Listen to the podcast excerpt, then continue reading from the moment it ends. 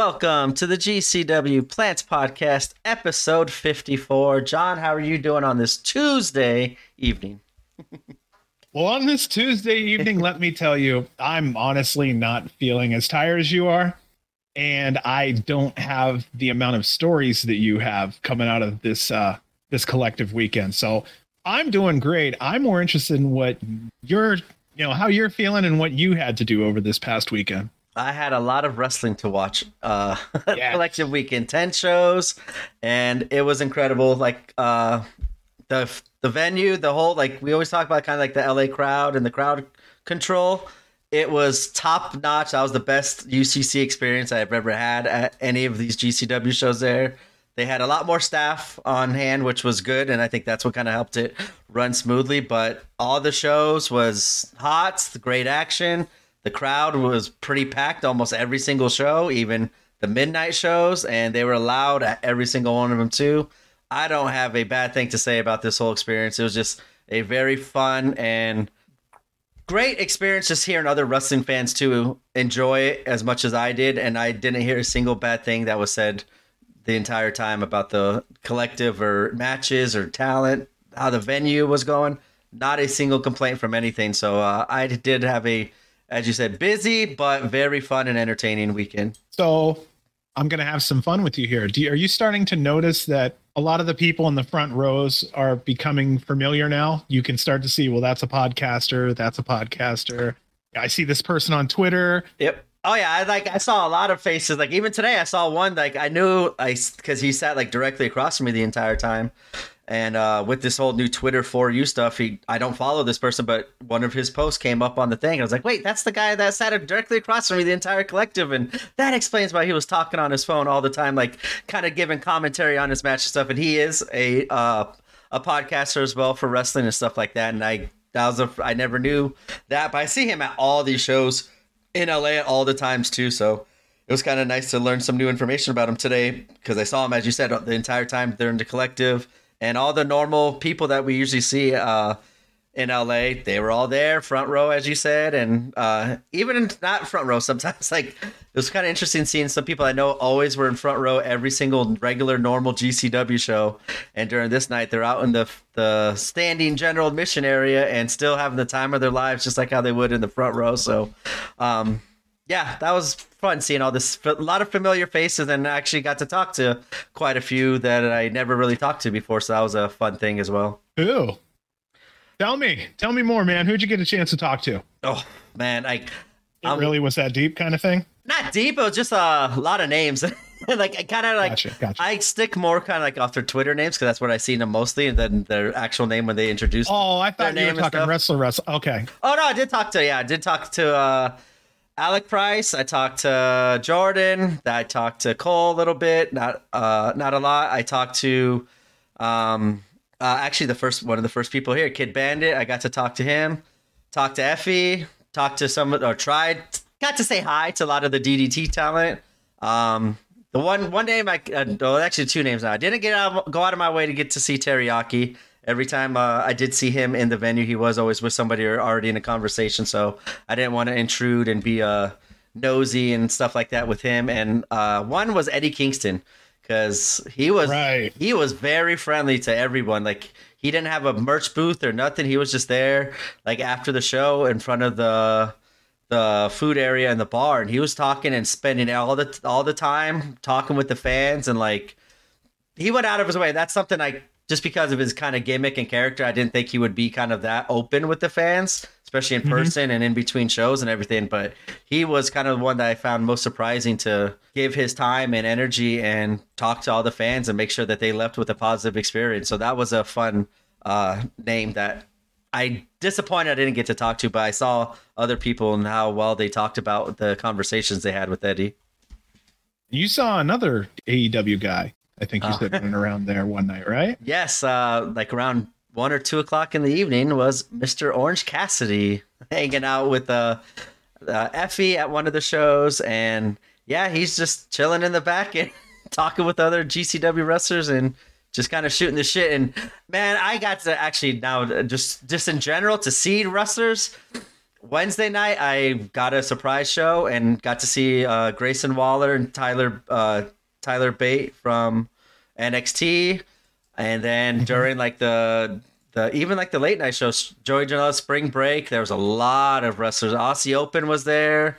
Um, Cheeseburger was there. Uh man, yeah, there was a lot, a lot of names there, yeah, but yeah, it was so cool seeing all these different talents from all these different promotions coming out of their way to see a GCW show on a, at midnight and having they're like they're cheering too. They weren't just like sitting there bullshit. Like they were fully watching it and like doing the cheers and stuff too. So that was very cool seeing like all these the whole like the whole wrestling community kind of come together and just enjoy the weekend, enjoy the moment. And I think that's what also made it so special for me is just seeing the fans, the talent, the workers, everybody just doing whatever they can to make sure that the people that they were around enjoyed the show and instead of being like selfish and just worrying about their camera view, their seat, their comfort yeah. and all that stuff, they went out of their way to make sure everyone that was around them enjoyed it just as much as they did. And I think that's kind of what made this whole experience uh, a lot more enjoyable for myself as well. And so you have a really fun little story of how your entire weekend started.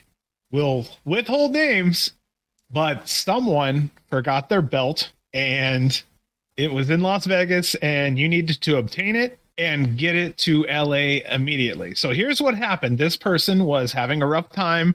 They accidentally left their belt in Las Vegas.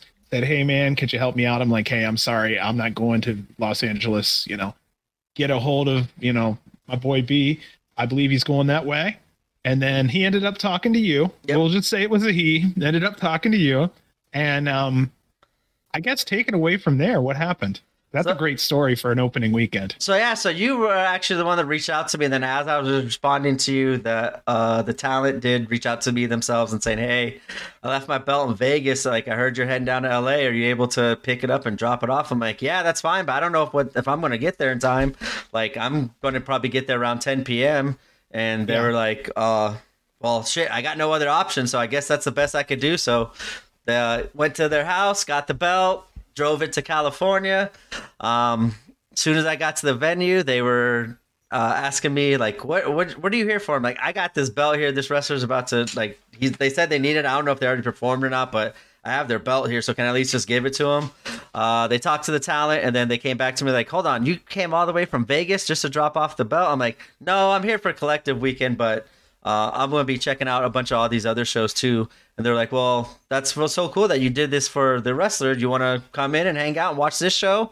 And I was like, "Shit, why not? I got nothing else to do. I'm already in L- I'm already in LA. It was like 15 minutes from my Airbnb, and um, and yeah, I got to walk in, and right when I walk in, I see Thrusty."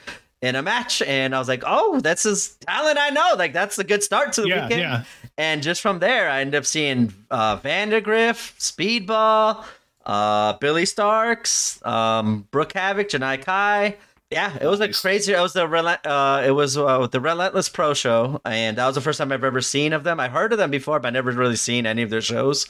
But after that, and knowing that they got that talent for those kind of shows, and it was a fun environment at the Don Quixote Center, um, I, am definitely going to be checking out and going out of my way to watch some more Relentless stuff because they had an incredible. Like I missed like I think the first two matches or three, but I got to enjoy the rest of the night, and it went all the way till about midnight, and it was a credible show. Like for being able to get in for free and enjoy some great wrestling, that was a great start to the collective for me. Yeah, it looks like uh, Relentless Pro is a smaller company, and um, I'm just looking them up on Twitter real real quick here. I'm looking by the followers. They had joined in November of 2021, so they haven't been around real long, but it looks like that they do host a lot of really talented overall, I would say a lot of West Coast talent. Yeah. What I'm looking at here. But um, you know, a lot of these companies, if you're picking up GCW talent, you're going to be guaranteed a good show. So I think Relentless Pro is doing the same thing.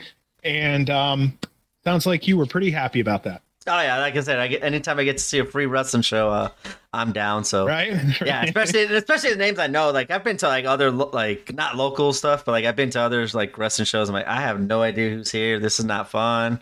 Like they're obviously just students still getting the spotlight and having like a little showcase here and there. But uh, seeing Speedball like already wrestling. He already wrestled earlier in the night because I think Pandemonium Pro Wrestling had an event at the same place uh, earlier before the Relentless Pro Show, and Okay. um, yeah, Speedball wrestled at that. Like I think they had a Rumble, and then he wrestled at that show that I was at, and like yeah, I think it was a it was a three way match, and uh, Timothy Thatcher was in there as well. Um, or not Timothy Thatcher. Um, God damn, I always mess up. Coughlin. No, Tom, Tom Lawlor. I always I always mess up La, uh, Lawlor and Thatcher all the time. But yeah, it's uh, got Huh. to see Lawlor. It, it was fun. Like it was a fun show, and the crowd was hot and into it. And there was there was more people than I expected there. So let's put it that way.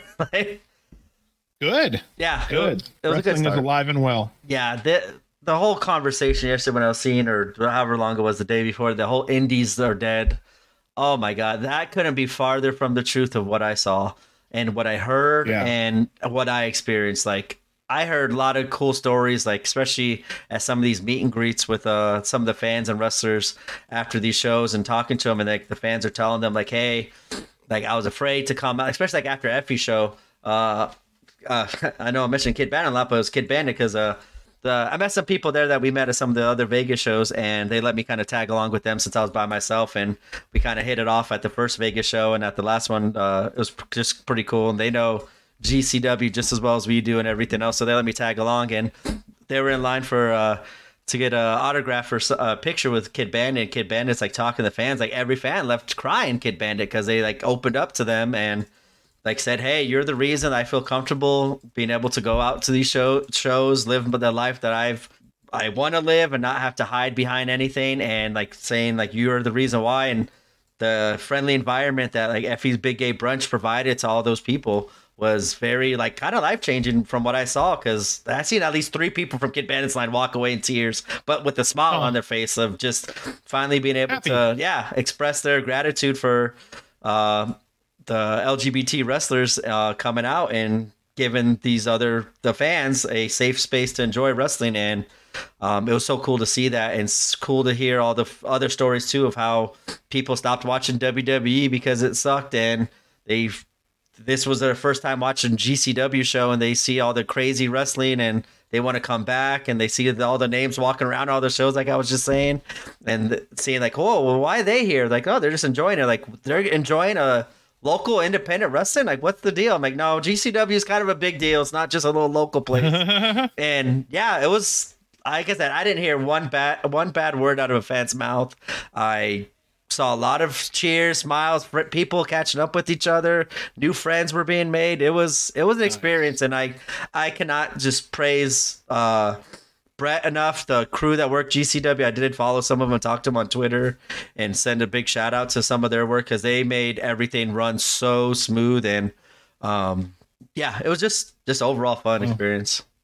Well, security, I think you were saying was a big step up in the right direction. I Oh, think it was God. necessary. It had to be after that at last LA show. So many fans said something.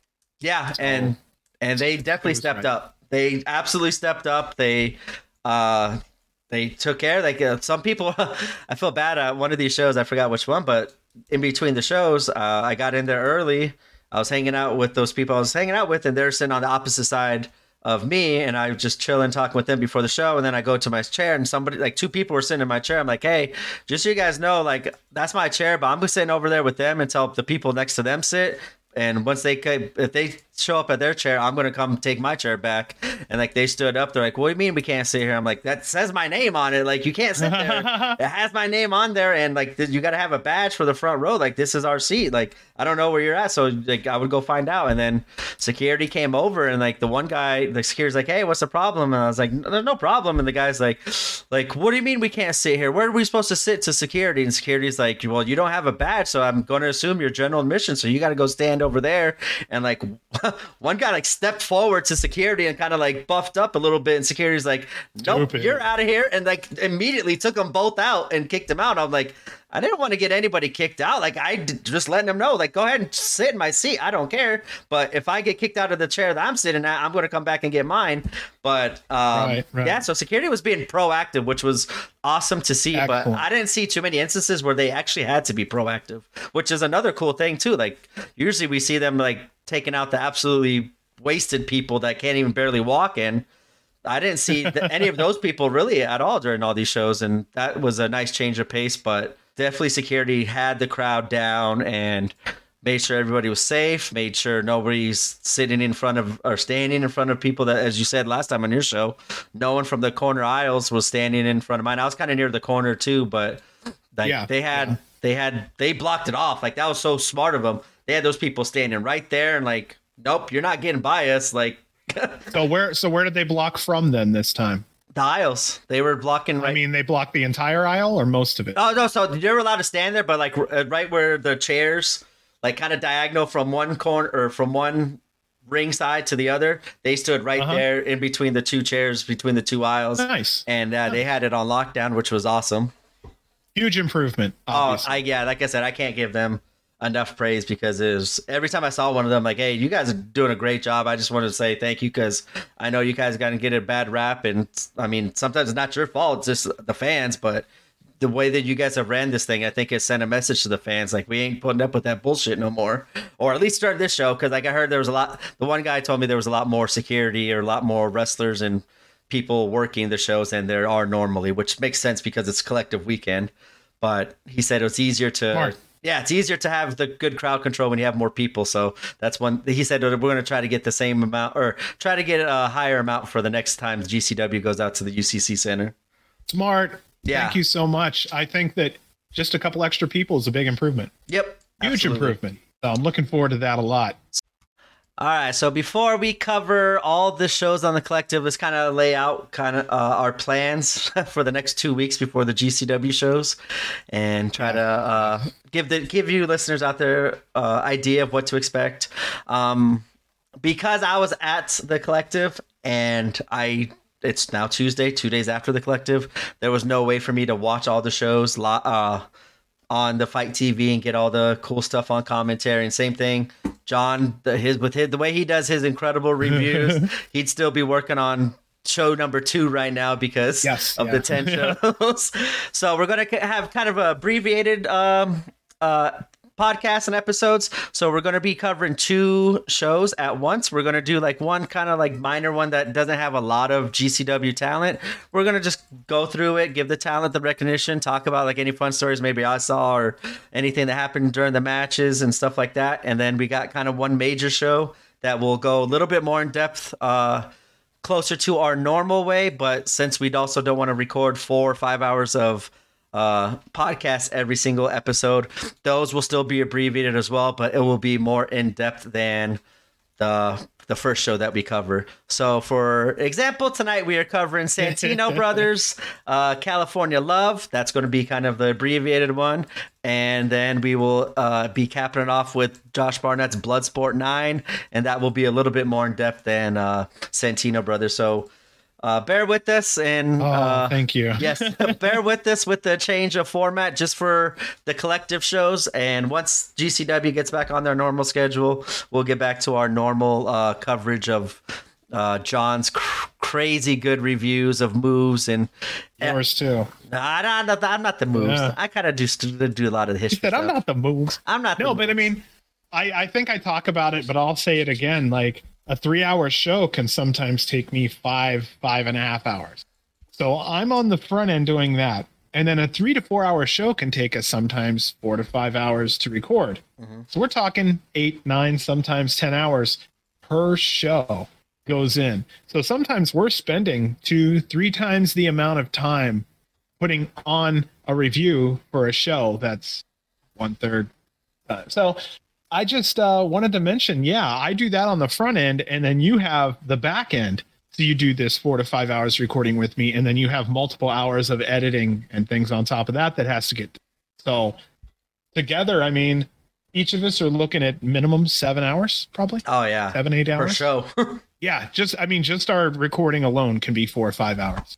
So yeah so anyway, though, No, bear, just bear with us. I know it's going to be a change of pace, but for our sanity and probably for your guys' sanity as well, you probably want to listen to uh, 30 hours of us talking in between uh, two weeks between the between the collective and the next Oh. GCW show. So we won't go move Yeah. for move like how we normally do, but we'll kind of just talk and bullshit and see what the see where it leads us. And I I have zero I didn't listen to a sound of commentary at any of these shows. I haven't had time since I've been back home, and um, I have no idea what was said, but maybe possibly what was on commentary f- towards the stories or anything else of like people missing like uh the matches if there was like a reason or whatnot. So i'm just kind of going to give more of what i saw there and what i enjoyed and how the match played out in my eyes watching it live and um just kind of talking about yeah my experiences during each show um for the collective as well Yeah, you were down in the trenches the whole time. You didn't have to listen to the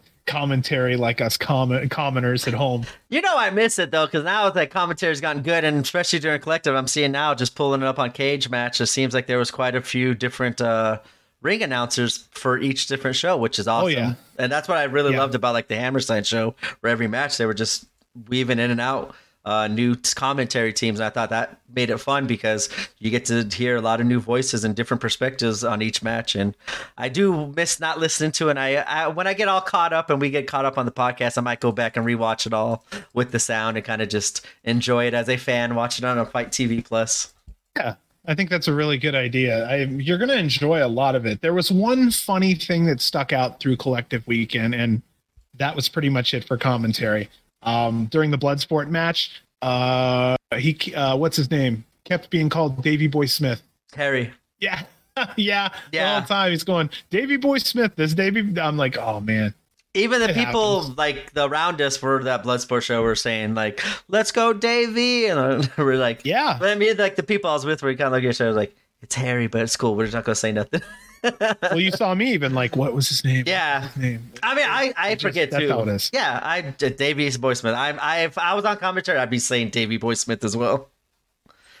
All right, so we're gonna head into it with our first show of the collective, as it started off with the Santinos brothers uh, wrestling school, or not school, but wrestling, uh, and they had California Love, and I will be honest with you. I know some of the talent on Santino's. This was probably the one. I'm not saying I didn't wasn't looking forward to, but my expectations weren't as high as everything else on this collective weekend. Even DDT, because I kind of know like Takeshita, and I've seen some of DDT's uh, non normal style wrestling on some sh- on on social media and stuff like that. So I was more familiar with them than I was really the whole Santino brothers and like their belts and their storylines. But we knew uh, about half their talent. I think I knew during these uh, during this show, and um, they actually blew my expectations out of the water. I was very shocked, and I think I even sent to you, I was like, "Yeah, that was a great first start of the collective because." It was solidly produced, and I like how they had like a story going throughout the whole show. And um, yeah. yeah, it was incredible. I, I actually enjoyed this Santino Brothers show. Our first matchup of the evening was Kid Bandit versus Eli Everfly. And I was happy to see Kid Bandit. I am a big big Kid Bandit fan, and once I saw it was Eli Everfly that they were going against, I was all for Kid Bandit, and I was I was the ones if you hear on commentary or not on commentary, but on the Fight TV Plus screaming "fuck the fly," I was absolutely doing that, and uh, yeah, it was a good way to start off the show. And Kid Bandit, they have some funny like. There, we talk about the wrestlers talking in the ring, and they kind of like Tony Deppen and um, uh, Alec Price. I think Kid Bandit does a very good job in a comedic way with when Yeah. when they're talking to the talking during the match, like you all ready for this, and then boom, they get punched before they can do the move, and they're like, never mind, I'm gonna do that move later tonight. like it was fun seeing uh, Kid Bandit perform, and they actually held their own with Eli Everfly. Um, I was Yeah. actually in, uh, enjoyed this match. So one thing that was kind of interesting about what you're saying there was that I could kind of hear what Kid Bandit was saying, but just barely. But I could tell you that I know that was a large part of the the gimmick the Kid Bandit had. Yep. So I was missing some of the more entertaining portions of Kid Bandit's entertainment at that point. I I did like Eli Everfly. He had that fly on his head. Yeah, I didn't like that. something. What are you thinking? No, I. Uh, this is how it's kind of going to go up. I apologize in front. Uh, I remember the Kid Bandit story from the Wednesday night prior. Yeah, Uh, yeah. So when I was dropping that belt off to the wrestler kid uh, after the show, we got to go upstairs and uh, get some. Uh, I was looking at merch, and that's when I got to talk to some of the wrestlers. And it was funny. I was talking to the wrestler I dropped the belt off, and they were right by Kid Bandit. All of a sudden, we hear like a like a primal scream from behind me and like I was like legit kind of scared. I thought something was going on or happening, and then we hear yes, and Kid Bandit's celebrating that he just finished his homework assignment after his match, after their match uh, wrestling. Oh, like they wrestled the match, and went went back to their the laptop, finished the homework, and like I finished it in time. Yeah, like that was fun to see and kind of hear. Yeah, like they're working hard even outside the wrestling, even during this crazy collective weekend. That's the last thing to be on my mind was work or homework or any of that stuff. Well, as they should too. Um, there's a lot of performers that on the side they're working on their Japanese things like that That's on top smart. of their training. Yeah, absolutely. Because I mean, if you want to go anywhere and really make some money, I mean, unless you're on one of the two majors here, a great place to go would be Japan. Not only that, you'll come out sharper, better. Get to eat pretty good over there. Good fish, good sushi. Oh, that sounds yeah, good. like I know, right? so, uh, Kid Bandit was out on uh, all black had the Edward Scissorhands kind of motif going on there. And Eli, he had a shirt. It was like green on black. It looked really fucking cool. Yeah. I even thought about looking it up sometime and buying one, but I don't know. Eli and I are two different sizes. it's hard to find shirts in my size, dude. It really is. I liked how he did it. As you said, that he came out with that fly in the head. I didn't really notice it live, uh, but when I got to see it just now, watching it here as we're talking about it, it was a. Uh, pretty interesting. I like the addition. It makes sense now why Eli Everfly. Like I always wonder, like why we chanting "fuck the fly" other than his name's Everfly. But uh seeing him come out with the the fly head, I was like, that's what that's been missing from this gimmick. There, I kind of started like Eli a little bit more, but then I'm like, okay, he's starting to get put his gimmick all together now with the long green tongue as well. Yeah, he he seems to have something well thought out there. Uh, this match to me was more or less like heel versus heel. Yep. I don't know why. I kind of what it seemed like to me. Eli, awesome athleticism. I don't really know how old he is. To me, he almost seems like he's the type of guy who's older than he really is. But that dude can move. It doesn't matter what level he's on. He can be on his back. He can be whatever.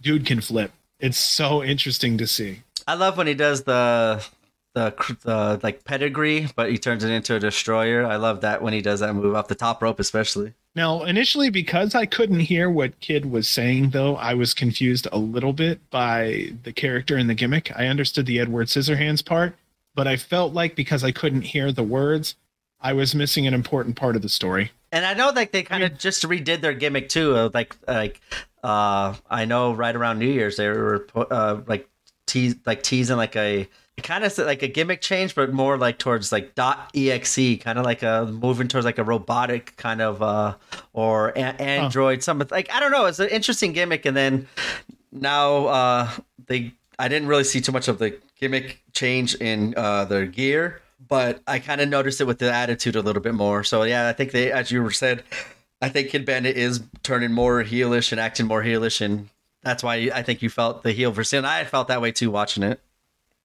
So our winner in this match was Kid Bandit with the Angel Killer. Uh, all I have written here was athletic and quick. It was really, I mean, between two people, they picked really two quick ass people, and it was pretty exciting. Yeah, like I said, I thought that was a great way to uh, start off collective weekend and uh, start off the Santinos uh, Brothers Wrestling Show. And yeah, my first match, I was I was happy. I was already like starting to feel loosened up. Then I'm like, okay, this is how it's gonna be. I'm liking it. I'm gonna enjoy it. And yeah. then yeah, then the next match we have uh, the scramble, and I had no idea who any of these people were. That's when I'm like, okay, back down to where I was because I don't know any of these people except Ray Rosa, Rosas was the only name I have seen before uh, wrestle for GCW and it was for the uh, Santino Brothers Wrestling Inner City titles, the number one contendership. Oh, see, I, I missed that on commentary. That explains what happened later on. Okay, see, I'm learning shit now because I didn't hear it. that explains that. I didn't understand. We'll go over that later, but I didn't understand that. Now it makes sense. As uh, Alec Thomas, Dick Haas, El Primo Henio, Kodo Hiro, Richie Coy, and Ray Rosas make up the competitors for the scramble and I thought it was pretty high paced and uh, for a scramble, it kind of felt a little GCW how they were going all over the place, and they I think that's the tone they were trying to set, and I really liked how they stepped yes. up and executed that. So Primo came out wearing a cape. To me, it kind of looked like half a jacket initially. I didn't notice until I saw him from the back. I saw Big Dick Haas come out. I feel he could be fun. He's a big boy, of course. I'm a Haas fan.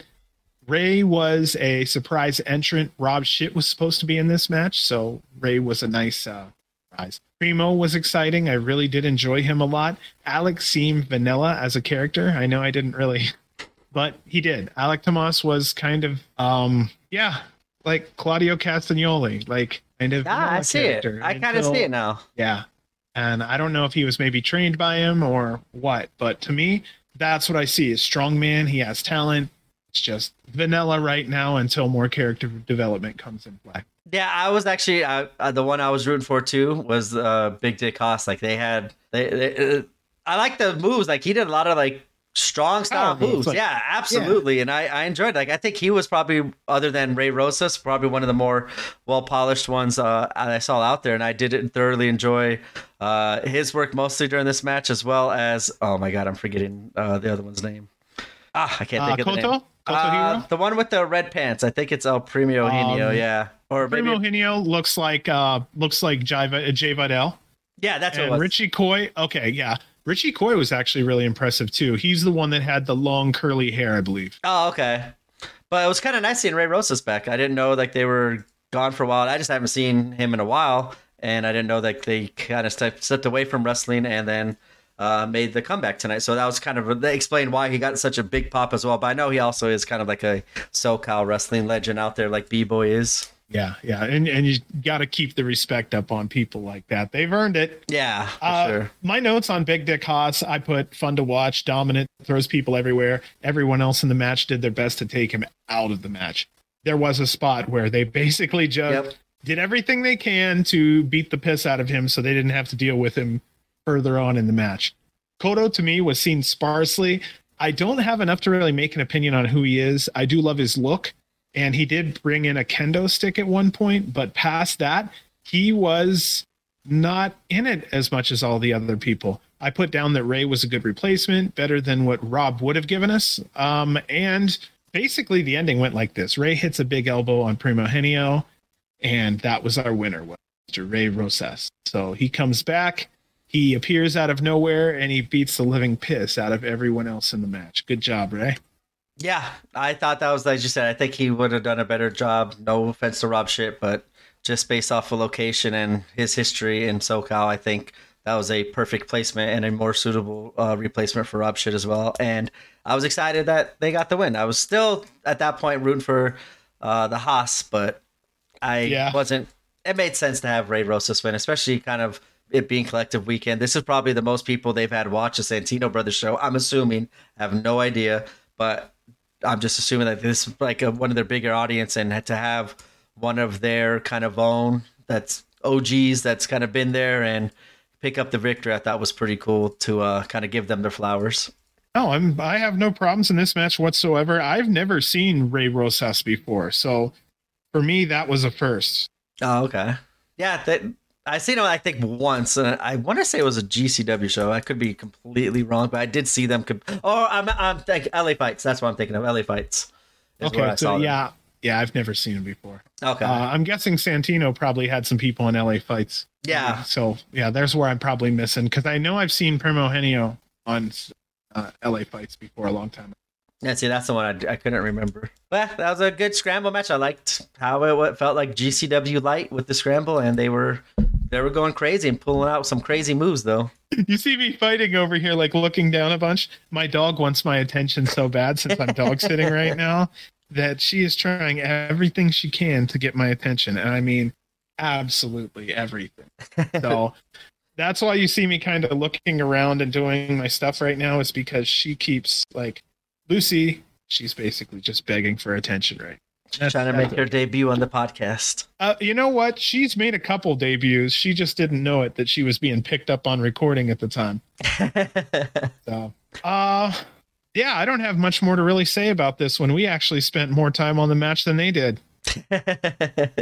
I liked it though. Like I said, I uh, it felt it started to feel Oh. like a little LA fights. Like yeah, I said GCW light, but yeah, I think LA fights was is kind of more like it. Not to be like I don't want to like demean it and say it's GCW light, but uh, based off of the talent that they have, it was they just they stepped up Yeah. and had a very good uh, scramble match, and I enjoyed it. For not only only knowing one name in that match, I enjoyed all of the competitors. I think they all hit their spots and did what they needed to do. That's another thing I wanted like when I was rambling on about the whole collective weekend is all the the quality of the wrestlers and wrestling was awesome. Like I very maybe saw I would say le- uh, less than 10 times throughout the whole time where I heard spots being kind of whispered or even called. Like they just went boom right into it and connected and they just knew what was going to happen. And I, I thought that was interesting to see because usually during one show I could hear or see 10 spots being called,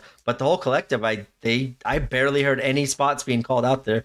Not like John Cena at WrestleMania, sleeper, like the whole Sleeper. yeah, the whole crowd heard that one, but I thought that was another cool thing, especially in this scramble match. That was one thing I noticed was like they all hit their shit and did it at the perfect time, and I thought that I think added uh, way better quality to that match as well. So before we go on to the match match three, I have to ask you: Did you end up watching WrestleMania Night One and Two yet, or no? Yes, I did. Okay, okay. I was just kind of wondering because you were kind of alluding to it for a second. There. So I was wondering if you'd seen it yet. Yeah, uh, night one I saw because there was only two shows on Saturday.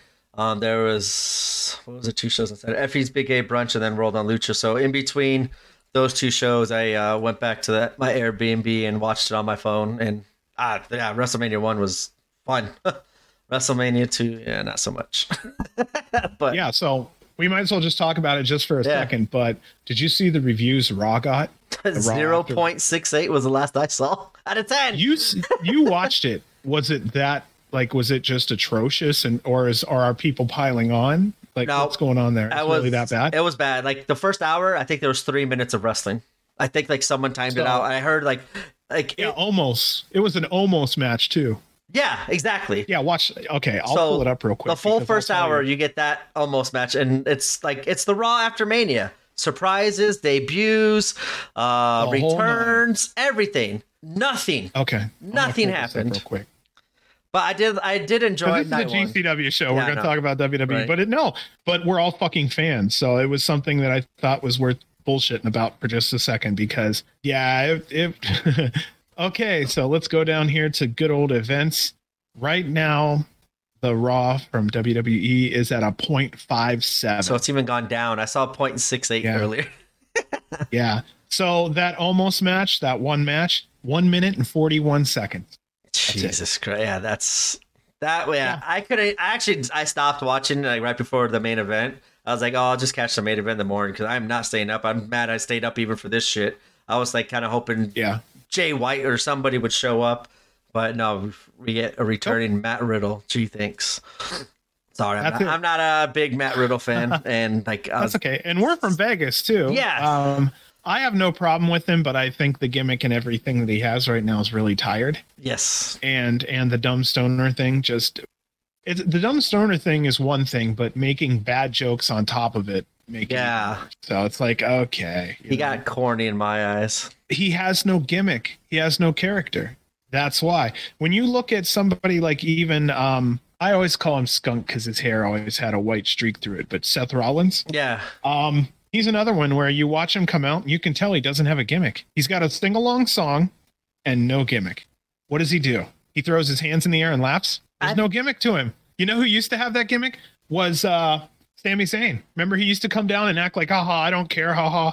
Remember? Yeah. That is a clue of someone who has no gimmick. That's actually what it is. I'm just going to be the silly, sad clown. Like that was what it was. You know how many Joker ripoffs we've had? And see, that's what I thought Seth was going to kind of lead into uh, going into WrestleMania with that whole trailer and stuff like that. I thought he was going to be uh, getting into some more Jokerish uh, antics and kind of adding that into his character. Yeah, like like Sting did 25 years ago. Yeah, and I'm not happy with Raw. I'm rough. I'm rough. I'm rough. I, don't- Raw Night I, uh, Two was awful.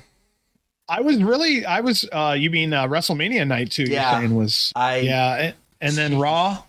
I'm almost thinking about watching it just to say I saw that piece of shit. don't. You know what I mean? Don't. Like- I'm telling It's you, really that. Really, it's nothing, like that. nothing of importance. Fuck. Like I saw today, like because like the the rumor is Vince McMahon's back in kind of creative, and you know, he says I, I'm Looks like high- yeah.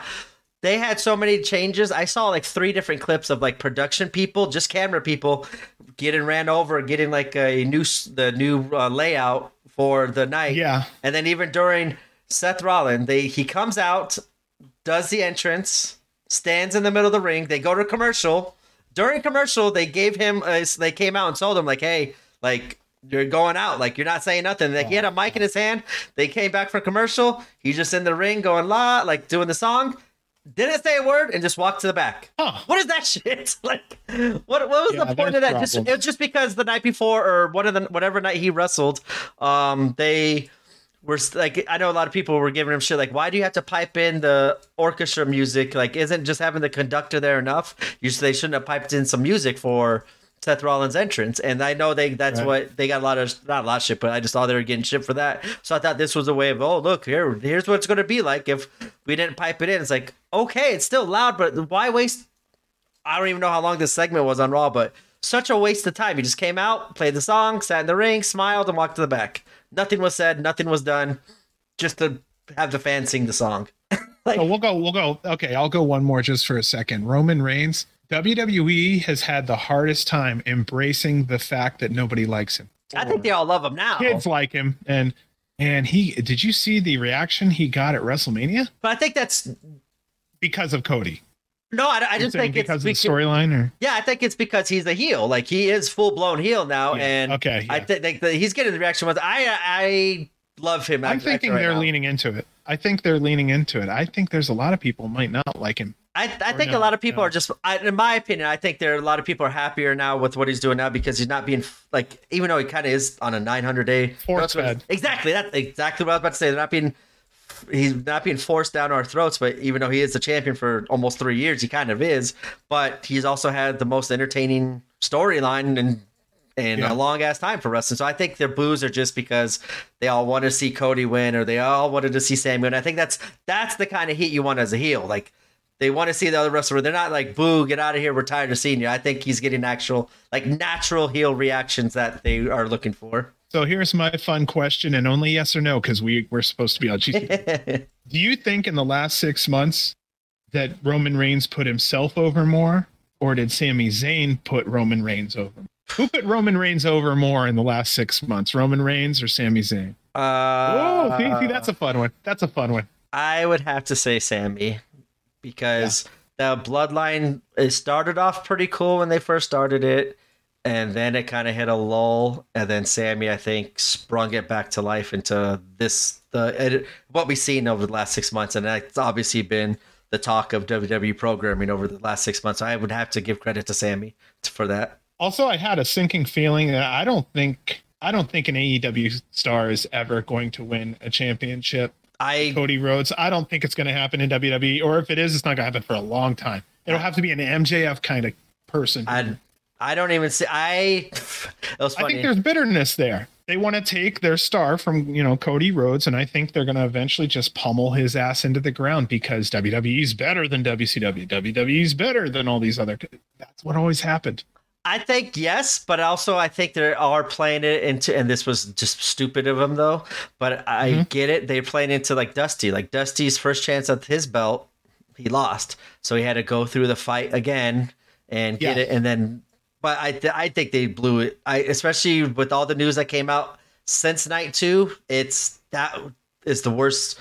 I, this is like the I don't even want to watch any I of it. it. I love it. Yeah, I'm so I'm back to where I was before Triple H took over, where I'll just watch the PLEs and hopefully get caught up through the videos because I am not wasting five hours a week watching that shit again. Because that I'm sorry, that was awful. But when Triple H took over, I was all in. You got banger matches, fresh new faces, uh, storytelling going on, other people getting chances, and not just the same sto- like not the same repeat of matches that happened the week before. Like it's been awesome. And then night two was god awful. Like right when I saw Shane McMahon, when I saw Shane McMahon return, I was like, oh fuck, it's over. Vince is back. Yep. And then he blew his knee out ten seconds later. like Raw, Raw told me Vince was back. Oh, Raw definitely. Yeah. I saw the writing uh, literally on the wall. Is like, oh shit, not literally on the wall, but I I saw the writing and I'm just like, this shit.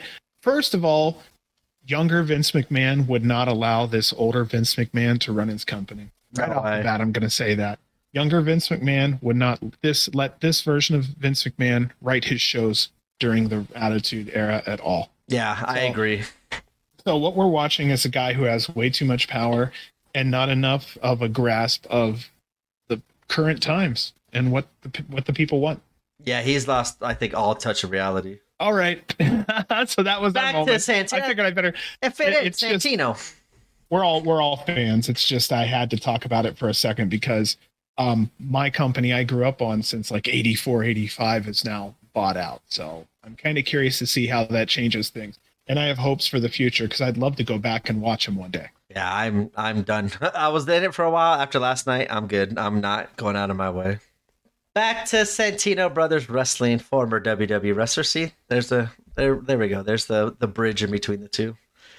Uh, it is the third matchup is Tyler Bateman versus Ranchi Rico. See, and I, I didn't even catch half these names either because uh, Yeah. the loud was uh, the crowd was so loud. Like it was kind of hard to hear the the the ring announcers during this uh the the whole collective as well. But that's a good thing. That means the crowd's into it. But yeah, I, I've never seen Ranchi Rico before, and he had a manager, Damien. Is it Arsenic?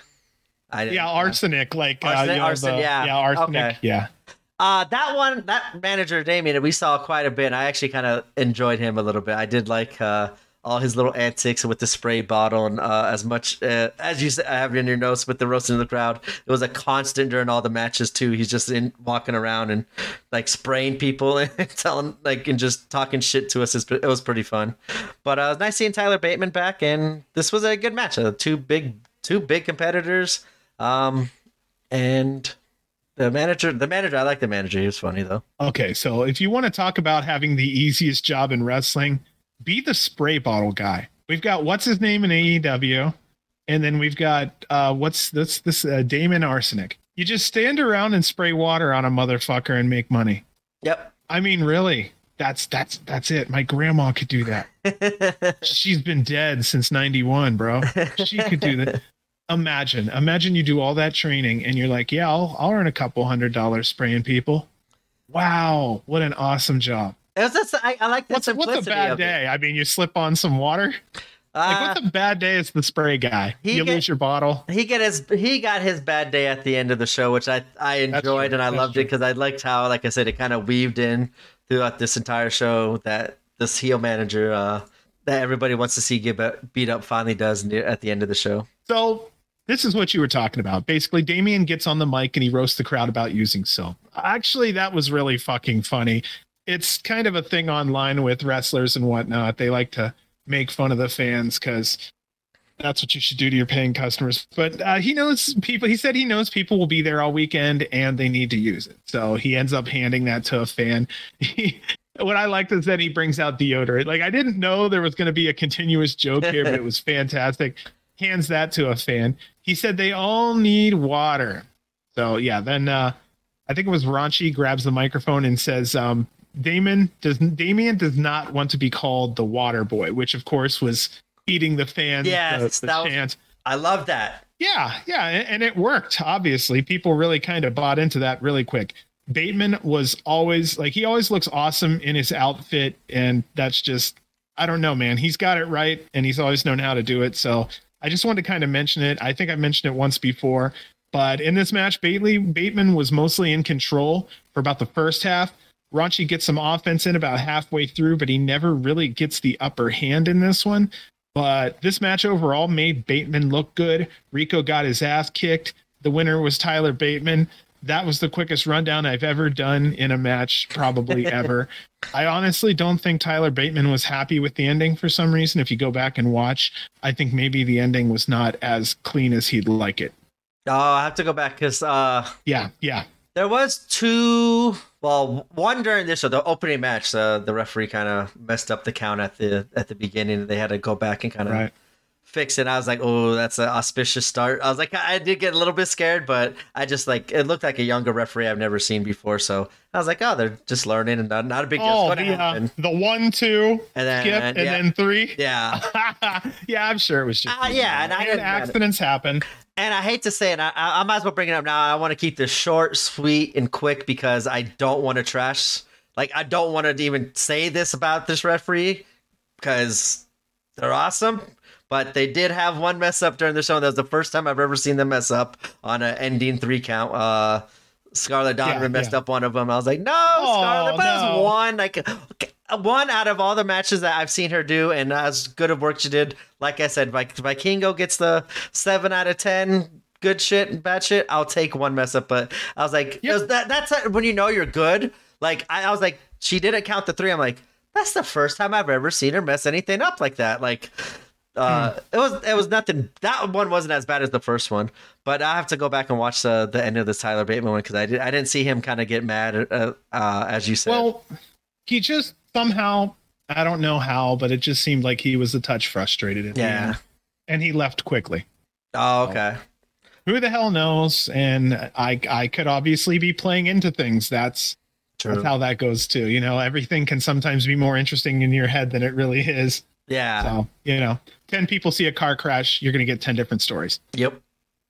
I love the whole waterboard thing. And as you said though, I like how you said forced, like that was kind of like fed or not force fed, but like they fed that line to the crowd because like when Yeah. they said that, I said the same thing. I'm like, who's calling them waterboy? And as I'm thinking that, waterboy, I was like, holy shit, okay, like that's why they did it. And it worked out perfect. He was a good heel manager. Uh kind of reminds me a lot of MK out here, just without the water bottle. Just loud and Yeah, yeah. loud and uh, arrogant, and that's what you want from a heel manager. And I think they did. Uh, Damien did a pretty good job with that.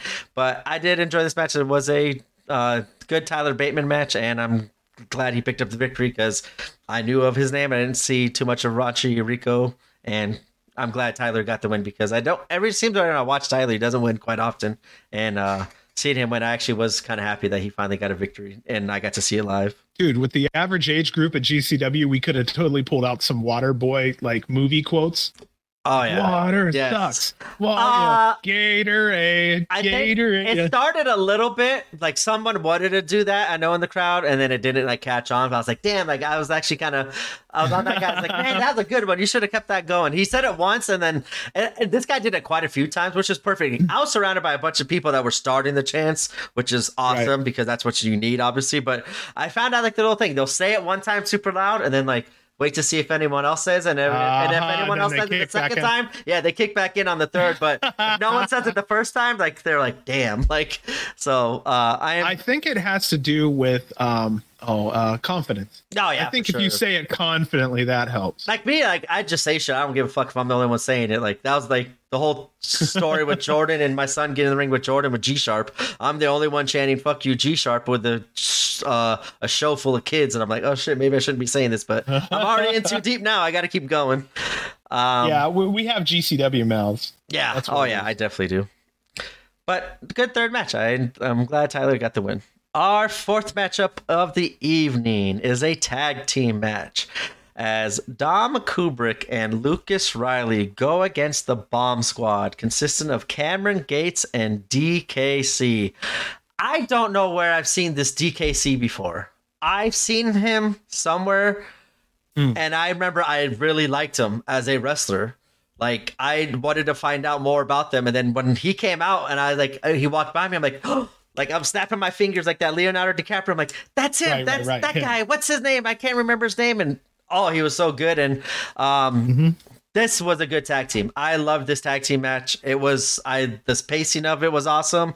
Um, Lucas Riley and I seen him again. Uh, Dom Kubrick was a new name, and Cameron Gates was a new name uh, as well for me. But I really enjoyed the team of Gates and DKC, and I thought they kind of did work together. And I, I and see, here's what I'm trying to think of as the fan. This one felt like another kind of heel versus heel, where or face versus face. Like at first, I think it started off Yeah. heel versus heel, and then by like the middle of the match, I see like everybody chanting for both teams. And I'm like, what is like? I was so lost on who to cheer for and who not to. So me going by myself, I was rooting for Lucas Riley because I knew his name more, or DKC whenever they were in the ring. And um, there was one fan too. I don't know if it was the mom of DKC or someone, but she was decked out in New Japan. Oh, maybe that's where I've seen DKC before, is New Japan, because they were all decked out in New Japan uh, clothing and like cheering for. Like it seemed like it was the mom and stuff like that, but um, she was funny. She had a lot of uh, fun stuff to say to Lucas Riley and Dom Kubrick. uh, I, I, can't remember. Do they have? Okay, I'm watching their entrance now. No, they did not have a tag team. I was like, I thought I heard them announced as a tag team, but maybe it was the. Bomb okay, squad. so there are the Bomb Squad are a reunited tag team. Interestingly enough, and not not for long. Spoiler alert. but uh, okay, that yeah. makes sense. So um, Riley and Kubrick they come out the Dancing Queen by ABBA. Yep. I have to mention it just because I was raised on that disco shit. So I actually like four ABBA songs. That's something you'll never hear out of me again. But both have been tag team partners before. Also, just letting you know, they have their shit together. They have matching pants. Yes. Did you see that? Yeah. Yeah. I, I, blue, powder blue matching pants, bro. And that's where I didn't know even Lucas Riley had a tag partner. I guess like because I mostly seen yeah, him in these yeah. scrambles in GCW. Yeah, it, was a fast paced match overall because there was just a lot of young wrestlers in the ring. I have the DKC has good agility and technique. Cameron Gates has great speed and technique. The only thing that these two teams were missing would be an engaging storyline because I wrote here that I really like watching them both. I thought that they both worked really well together. Uh, Kubrick, he was an unorthodox style fighter. He was enjoyable and refreshing, especially when we feel like we've seen every move known to man in wrestling at this point.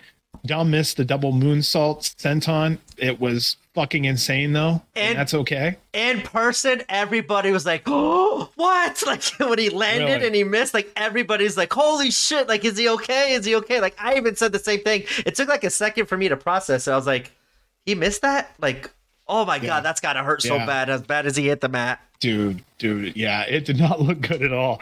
Oh, Okay, so 11 minutes in it, I'm seeing a bunch of new moves worth checking out to see something different, especially for fans, like I said, who've seen everything. Somehow I got ahead of my own notes there. That's fine. I totally didn't expect Kubrick and Riley to work so well together. I do think it's the power of the pants and the power of Dancing Queen. So I'm not really sure, but this was the first, I'm not going to lie, this was the first real match of the show in my mind. This was the one where it felt like the fans had kicked into gear and everything was just a touch more exciting. Not saying it wasn't before. I'm just saying if it was at a five, now it's at a seven. Or if it was at a four, now it's at a six. Everything kind of kicked up when these two teams came together. And I can really see why. Yeah, I, I agree with you. They these two teams played off so well against each other. Like I don't know the tag. I guess this is where I didn't have any expectations going into Santino Brothers show because I don't know like what their tags their tag teams uh, situation looks like. Like if they just throw random people together, do they actually have tag teams? But this one felt like I I would be building my tag team division around these two teams. Like they they worked very well together. They there was a lot of different styles in this matchup. We got like Lucas the High Flyer, DKC more of the strikes. Uh, Cameron Gates just did a lot of un- unorthodox shit. I remember watching, and uh, Dom Kubrick, yeah, like um, I, they're just a variation of styles, and I think that's what made this match so fun for me and the high pace, the high speed of it, because I really enjoyed this tag match. And I was right, DKC. I did see on New Japan. He wrestled like he is a New Japan wrestler. I didn't even. Say, I looked at cage match. I'm like, all New Japan. Like, okay, that must have seen him once or twice there. Uh, what a nice addition, though, to kind of sprinkle that in with the Santino brothers or talents like that. Yeah, really help elevate the show. Yep. And so uh, yeah, so I uh, that obviously means that probably DKC didn't wrestle too much for Santino's, but I would I want to see him kind of in work like a scramble match or something because I think he would be kind of fun to watch in GCW. Our fifth matchup of the evening. It is Bad Dude Tito going against Matt Vandagriff. Yes, I was. Oh, sorry. Uh, the, I forgot one thing. Just if you are Santino Brothers fan, listening to it, Cameron Gates did uh, turn on DKC at the end of that match, and uh, that was like that's what I was saying at the beginning. Spoiler alert! Like if they just reunited, they're back to being apart again. so, but I love like storyline, like storytelling. Like that's what I felt during the show was they were. They didn't just use this as like a showcase, even though they might have done it with the talent. They still interweaved a lot of their storylines into uh this matchup and this event and I really enjoyed it because like I said now like oh I want to go back and see what DKC and uh, Cameron Gates have done before, or later on another kind of story gets interweaved. I wanted to see where that kind of continues on from here. Um, but I thought that was a pretty cool thing that I did forget to mention before I hopped in this match. Uh, but bad dude Tito versus Vandagriff. I was so happy to see Vandagriff. I got to see him the night before, which was another pleasant surprise. And he was in the main event with uh, Team Filthy and and Speedball and Mm-hmm. I forgot there was a, a couple other big names in that match. So it was kind of nice seeing Vandagriff in a main event with some bigger names because the, if there's a, if there's one name that I've always want to see a lot more in GCW, and it's not just because he is a local, but it's Vandagriff. I think his style for especially for these scramble matches, the times he has wrestled for GCW in the scrambles, he's only getting gets maybe two or three spots in, and I think he kills it every time. I just I want to see more of him in GCW because I think he can do really good. So I was uh, happy to see Vandagriff uh, once again, and Bad Dude Tito. That is yeah, one bad dude. One big dude. yeah, I've uh, we've seen both men before in Las Vegas, so these two we were familiar with here. One thing for sure, like I said, Tito is fucking strong. There was a spot here that I'm just going to mention because I don't want people to think this is a standard Vandagriff match. Vandagriff had a rough fall after missing a top rope at one point, and he was kind of grabbing at his um, what is that area? His shin. He was grabbing at his shin. It looked like his shin uh, had this the rope had hit his shin pretty damn hard as he was trying to come across. So Tito was on another level though. He looked really good this whole match, but Vandagriff basically about halfway through, he really did rece- redeem himself, but he was still off, and you could tell, especially if you're a fan of his. So many things did not work for him, so I'm going to consider it an off day. And I normally wouldn't mention all these things, but I want anyone to know if you've seen him before, that was not your average Vandagriff match. And um, I hope he gets a better shake next time, whatever was going on. But Tito did look great, and he hit a huge frog splash in the end for the win. So our winner was Bad Dude Tito. Back to you, B. I uh I Vandagriff I think like I why you say he was off. I didn't I noticed only that one spot. I didn't notice like anything else that he possibly messed up on, but um man, I just saw him wrestle seven hours prior the night before Yeah, at yeah, another company, yeah. and then you had to wake up and go do here. So I could see heavy Oh, legs. no stress. Oh, your yeah. shot, you know, your your match is shot across the world. No big deal. Yeah, that's No stress. and I think like a lot of these competitors that worked all these ten different matches throughout the whole night, I'm surprised like quality wise, it all held together pretty on. I didn't see too many botches or any of that stuff. Um, but I did like how he played it off, like not played it off. He went to a ship, but like Tito was kind of laughing at him, like ha ha ha, like that's what you get, high flyer. That's why I got stay on the ground. But then Vandagriff kind of picked it up and hit like another two crazy high flying moves I remember. And uh, I think I know what you're saying now. It didn't it didn't just look as uh, smooth as what we normally see with Vandagriff have because he's pretty Yeah. smooth high flyer, and that's his whole Yeah. gimmick is the aerial chemist. And I really I don't know if he's gotten away from that or he just hasn't added on. Because I know when he first introduced that here out in Vegas, he had like the hats, the goggles, the jacket, he had everything. But it seemed like out in California, he didn't really move on because I really different music and everything. yeah. Well, uh, yeah, he had different music and everything. He went back to old music during these shows. That's how I knew it was Vandagriff when I heard the music. I was like, yeah, that's old Uh, Vandagriff. Maybe he just went with what people may be the most familiar with. Yeah. They last saw me on GCW as this, so that's my last presentation. I'm going to go back to that presentation. I don't know, maybe I think that character has some legs though. Like I just I like the whole aerial chemist. the Like character has legs. I can Yeah. see him like on the top rope, like okay, do like a kind of draw like a little Einstein kind of like thing in your head. I'm like, oh, got it, and then do like some new crazy move out the top rope we've never seen, which is getting impossible now. Like Vikingo seems to be like the only one that's in Komander doing new innovative moves off the top rope. But I think that gimmick was unique, innovative, and like I said, he could do some stuff with this. So hopefully, uh, he will continue to use it because uh, I do like that gimmick. I actually tried buying that shirt for myself. Uh, finally, and, and there after I caught him after this show, uh, but they didn't have my size, so I ended up buying one for my son, so I could at least have that shirt uh, for him. Smart. That's one thing too. Yeah, I I- didn't buy a lot of merch. Well, that you know, but you're there for ten shows. Though, True. So your best bet is to really like pick one, pick like snipe. I got two. You know, you're sniping. See, you I- sniped for the quality. I got a new Cyclope shirt that I've never seen before, and I got a that black and red GCW hat that I wanted when they announced it on their merch site a couple weeks ago. Yeah, I saw you had it on during the Yeah. show. I'm like, yeah, I had- his hat. I had to buy that one. That that had me written all over it. Those are my colors. Good shit, man. Yeah. Um, with the aerial Chemist thing, I don't know if he's going to keep that or not. I'll tell you this much though, going to have to make sure he picks it up because you've got people like Komander out there. You've got people like El Hijo del Vikingo out Oh, yeah. there. Those are aerial masters. Yeah. It's. I'll be curious to see what he does because see the thing is is I don't know if he's he's a bleeder. Like if he's a bleeder bleeder, like if he wants to do that. Also, he's not a talker. We're not going to put him on a mic. So GCW might be beneficial for that too. But again, like I said, if you don't want to get cut, sometimes GCW isn't the way to go. Yeah, I think he would fit into a scramble wise, like how we, uh, uh, until he gets like kind of more established, as we've kind of talked about, like Alec Price. Like we want to see he was at the beginning when we were big fans of him. Like he was like a scramble. He's perfect for scrambles, Yep. and he killed it there. Yep. Now he's having great one on one matches. I think Vandagriff uh, falls along that same line as well. He'd be a great scramble person. Yep. Yeah. And uh gosh, I was gonna go somewhere else with something and I completely forgot it. I should have written it down. I'm looking at my tablet. Um damn. That's okay. if it was important, I would have remembered it. But uh yeah, I, I think oh, I know what the other part was. Vandagriff just uh had started over at NJPW.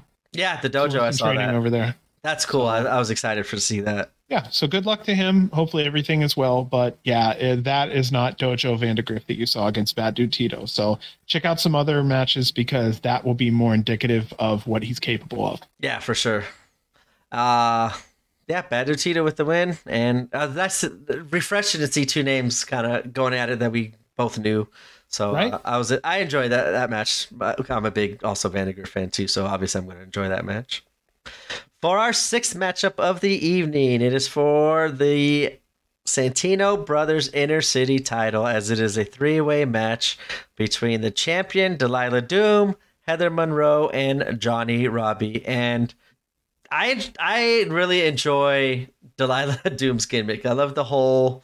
I, don't want to step on your thing, but I love the whole. No, go ahead, go ahead. I love the whole '80s workout and stuff, and like checking Yes, the pulse and come on, guys, let's do it in the high, like the the the, socks, scrunchie? the scrunchie, Had a scrunchie yeah. on her on her uh, wrist. I think it's I think it's uh unique and it, it kind of fits. It seems like she's and she performs it very well. So um I think this was the first time I actually got to see her in person. I'm not 100 percent sure.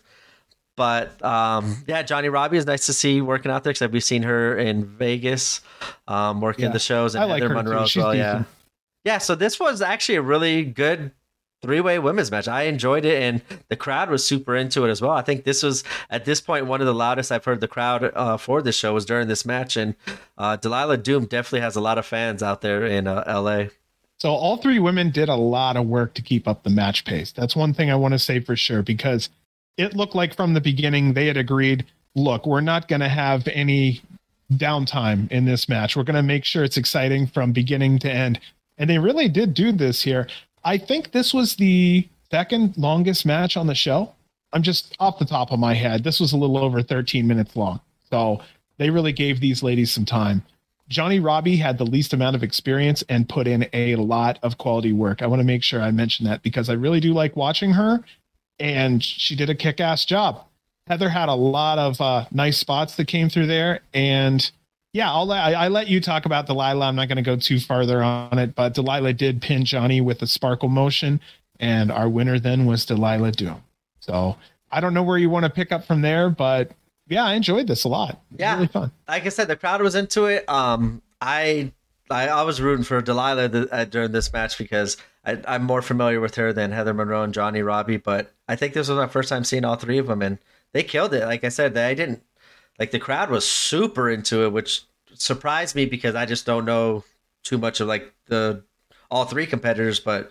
They must be Right. out there quite often, and I know Johnnie Robbie kind of goes back and forth between L.A. and Vegas uh, a little bit more often now. I think she's doing some stuff with the Grap House as well. But um, yeah, I was entertained in this match, and it was it was a fun three way uh, women's match. And Delilah Doom does uh, win. She keeps the belt, and this is what I was saying earlier, interweaving some storylines because I didn't know. Uh, at the end of this match, Ray Rosas comes out and jumps Delilah Doom and kind of cuts the whole "you people" promo, which was You I was I was a little tired of that one. I was like, as soon as they said it's because of you. I was like, oh, so lazy. But it's also effective, lazy and it's quick and effective. I shouldn't say lazy; it's easy and effective. And yeah, he beat the shit out of Delilah Doom. And this was so another funny little thing about the whole collective. My father-in-law, uh, he watched every single show I think except one of the whole collective. Wow. Weekend. Yeah, because so he was it because he liked it, or was he just trying to give it a try, or what was? You should watch it with him because you could really help him. So we watched since he's been staying with us. Um, we've been watching a lot more GCW, and he watches the show. We've been explaining everything to him, and he's just kind of like when I, I love watching people's reaction. First time watching GCW, just like the mouth wide open, and he was like, Yep. And what is going on? What is this? Not the traditional stuff that he's used to, but he's absolutely giving it a try. And he's actually been enjoying uh, it and stuff like that. And he was actually texting me during these whole things. And this match, uh, after Ray Rosas did uh, jump Delilah Doom from behind, and since he is the number one contender now, he challenged for the belt. And that's where I had no idea.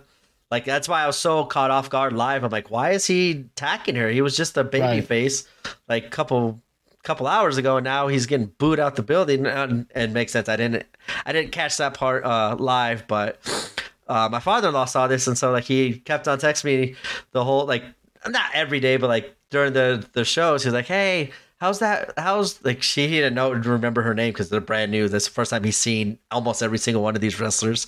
So he was like, "How's the the the woman doing that got beat up by that dude after the first show?" Oh, like, no, oh, I was like, "No, he, she's cool, she's good, but like, you should have said she's fucking dead." Right? She, well, he kept on dead. They took her to the hospital. She was pronounced dead the other night. Total beatdown. You witnessed a you witnessed a murder on TV, Dad. You know. But she sells good. That's where I was like, I wanted to say that during the match. Like yeah. her selling's awesome, and like, and it makes it really believable. And like, even when I first uh, got back home on Sunday, the first thing that I was about to like, oh, is she okay? I'm like, she's fine. It's all good. But uh, that's what you want. That's what you want as a wrestling as a wrestler. You have a brand new fan who's mo- emotionally invested in the wellness of Delilah Doom, and now he like really hates Ray Rosas because of what right. he did to her. So I thought that was pretty cool. Um, and how effective that they were, I think, during this whole show of playing storylines out and throughout the whole entire show. And like I said, that's what made me actually really want to go. And I don't know where they're at. They're on uh, IWTV or whatnot, but kind of just kind of see where everything goes from here on out. And they did they did tell a lot of good stories throughout this whole event. And um, yeah, Delilah Doom seems like she'll be challenging Ray Rosas here for the inner city title uh, sometime soon. And that will lead us into our main event of the evening, as it is for the Santino Brothers title, as Che Cabrera, the champion, comes out with once again Waterboy. I mean, uh, Damien Arsenic going against Willie Mack and yeah, I don't, I don't, want to step on your notes again, but like that's literally the first the first thing out of my mind. Willie is so goddamn over everywhere, every show yeah. he's on in LA. Like, man, he is just incredibly over. And uh yeah, I was definitely rooting for Willie Mack. Che Cabrera, I have seen him before. He did tag um with Bad Dude Tito at one of the GCW shows. I think they went against um like Starboy Charlie or Joey or someone like that. But I remember like they I did see huh. Che Cabrera before. I think I actually can uh, kind of confused him with another wrestler from one of these the Santino brothers show. Um, but I didn't know he was a champion. I think he has a good look for the champion. The in ring work uh, seemed a lot better this time than what I saw in GCW, which was really good to see.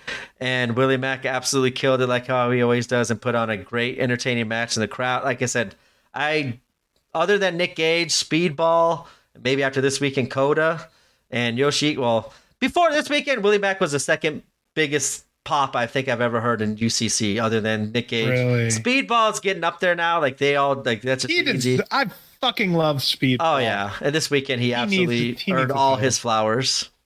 What a nice guy too. Yeah, but glad to see Willie Mack, and uh, it was a good match. This was a like a big style. Like it felt like a New Japan match, and kind of was what I was feeling watching this. It felt none of that high flying flippy shit, other than like what Willie Mack does. It's more just hard hitting strikes and telling stories uh, with what was going on in the ring with holds and working body parts, and it was just spot fest. And I like the change of pace there, and um, I enjoyed this match. Yeah, Willie is deceptively agile. That's the word I'm looking for. Agile. It's just It seems that's what he is. Willie always gets love from the UCC, and that's that was also in my notes because it came across TV so well. Good. It's home territory for Willie, you know. Uh, South Central LA born. He's just a relatable guy. You look at him and you just want to like him.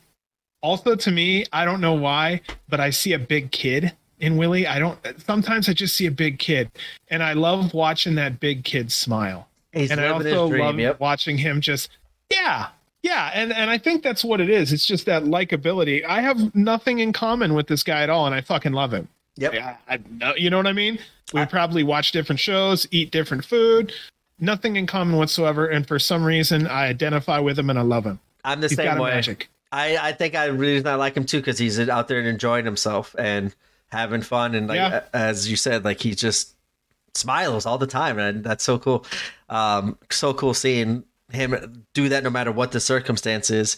It's funny. I don't. I think it was the World on Lucha, uh, so that'll be one of the last shows we cover. But I might, I'm gonna make a note here that I have to talk about a funny little spot during uh during Willie Mack's match. that spot that I never knew, Okay, like yeah. never seen or never heard of, but all the fans they heard the music and they kind of knew what was happening. I'm like, what the fuck? Who's coming out? And Willie Mack did something, but I thought that was a nice little tweak to his character.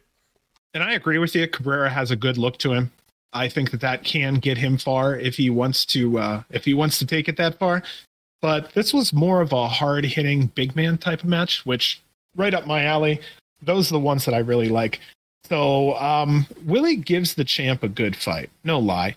He outshines the champ by personality alone. That's one of the things i did want to mention here is that you don't have to say anything to still win the fans over. A good example this is an old example but there was a guy a long time ago who used to win, who used to lose Super Bowl after Super Bowl, and his name was uh, Jim Kelly, and he'd get the shit kicked out of him by several different quarterbacks.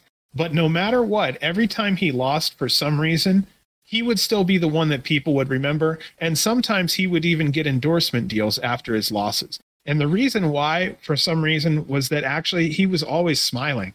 I know it sounds dumb, but that personality just comes through. And you can see that in a lot of performers like good old fashioned Kevin Steen. You can see he has tons of personality because he uses it when he's talking shit to the fans in the ring. Same situation here. I've seen quite a few performers where after I listen to them talk in ring and to the performers or to the fans outside the ring, I go, damn, they're intelligent. I didn't even know that. And so, yeah, uh, it's it's just Cabrera didn't show as much personality in the match as I would like to have seen so that I could kind of connect with him more. But he was a bad motherfucker because he hit the meat hook for the win on Willie Mack, and that is how good old Che kept his championship. Our winner was Che Cabrera. I agree with you. I, I felt the same way with Che. Um, I think he's using the water boy as like a heater.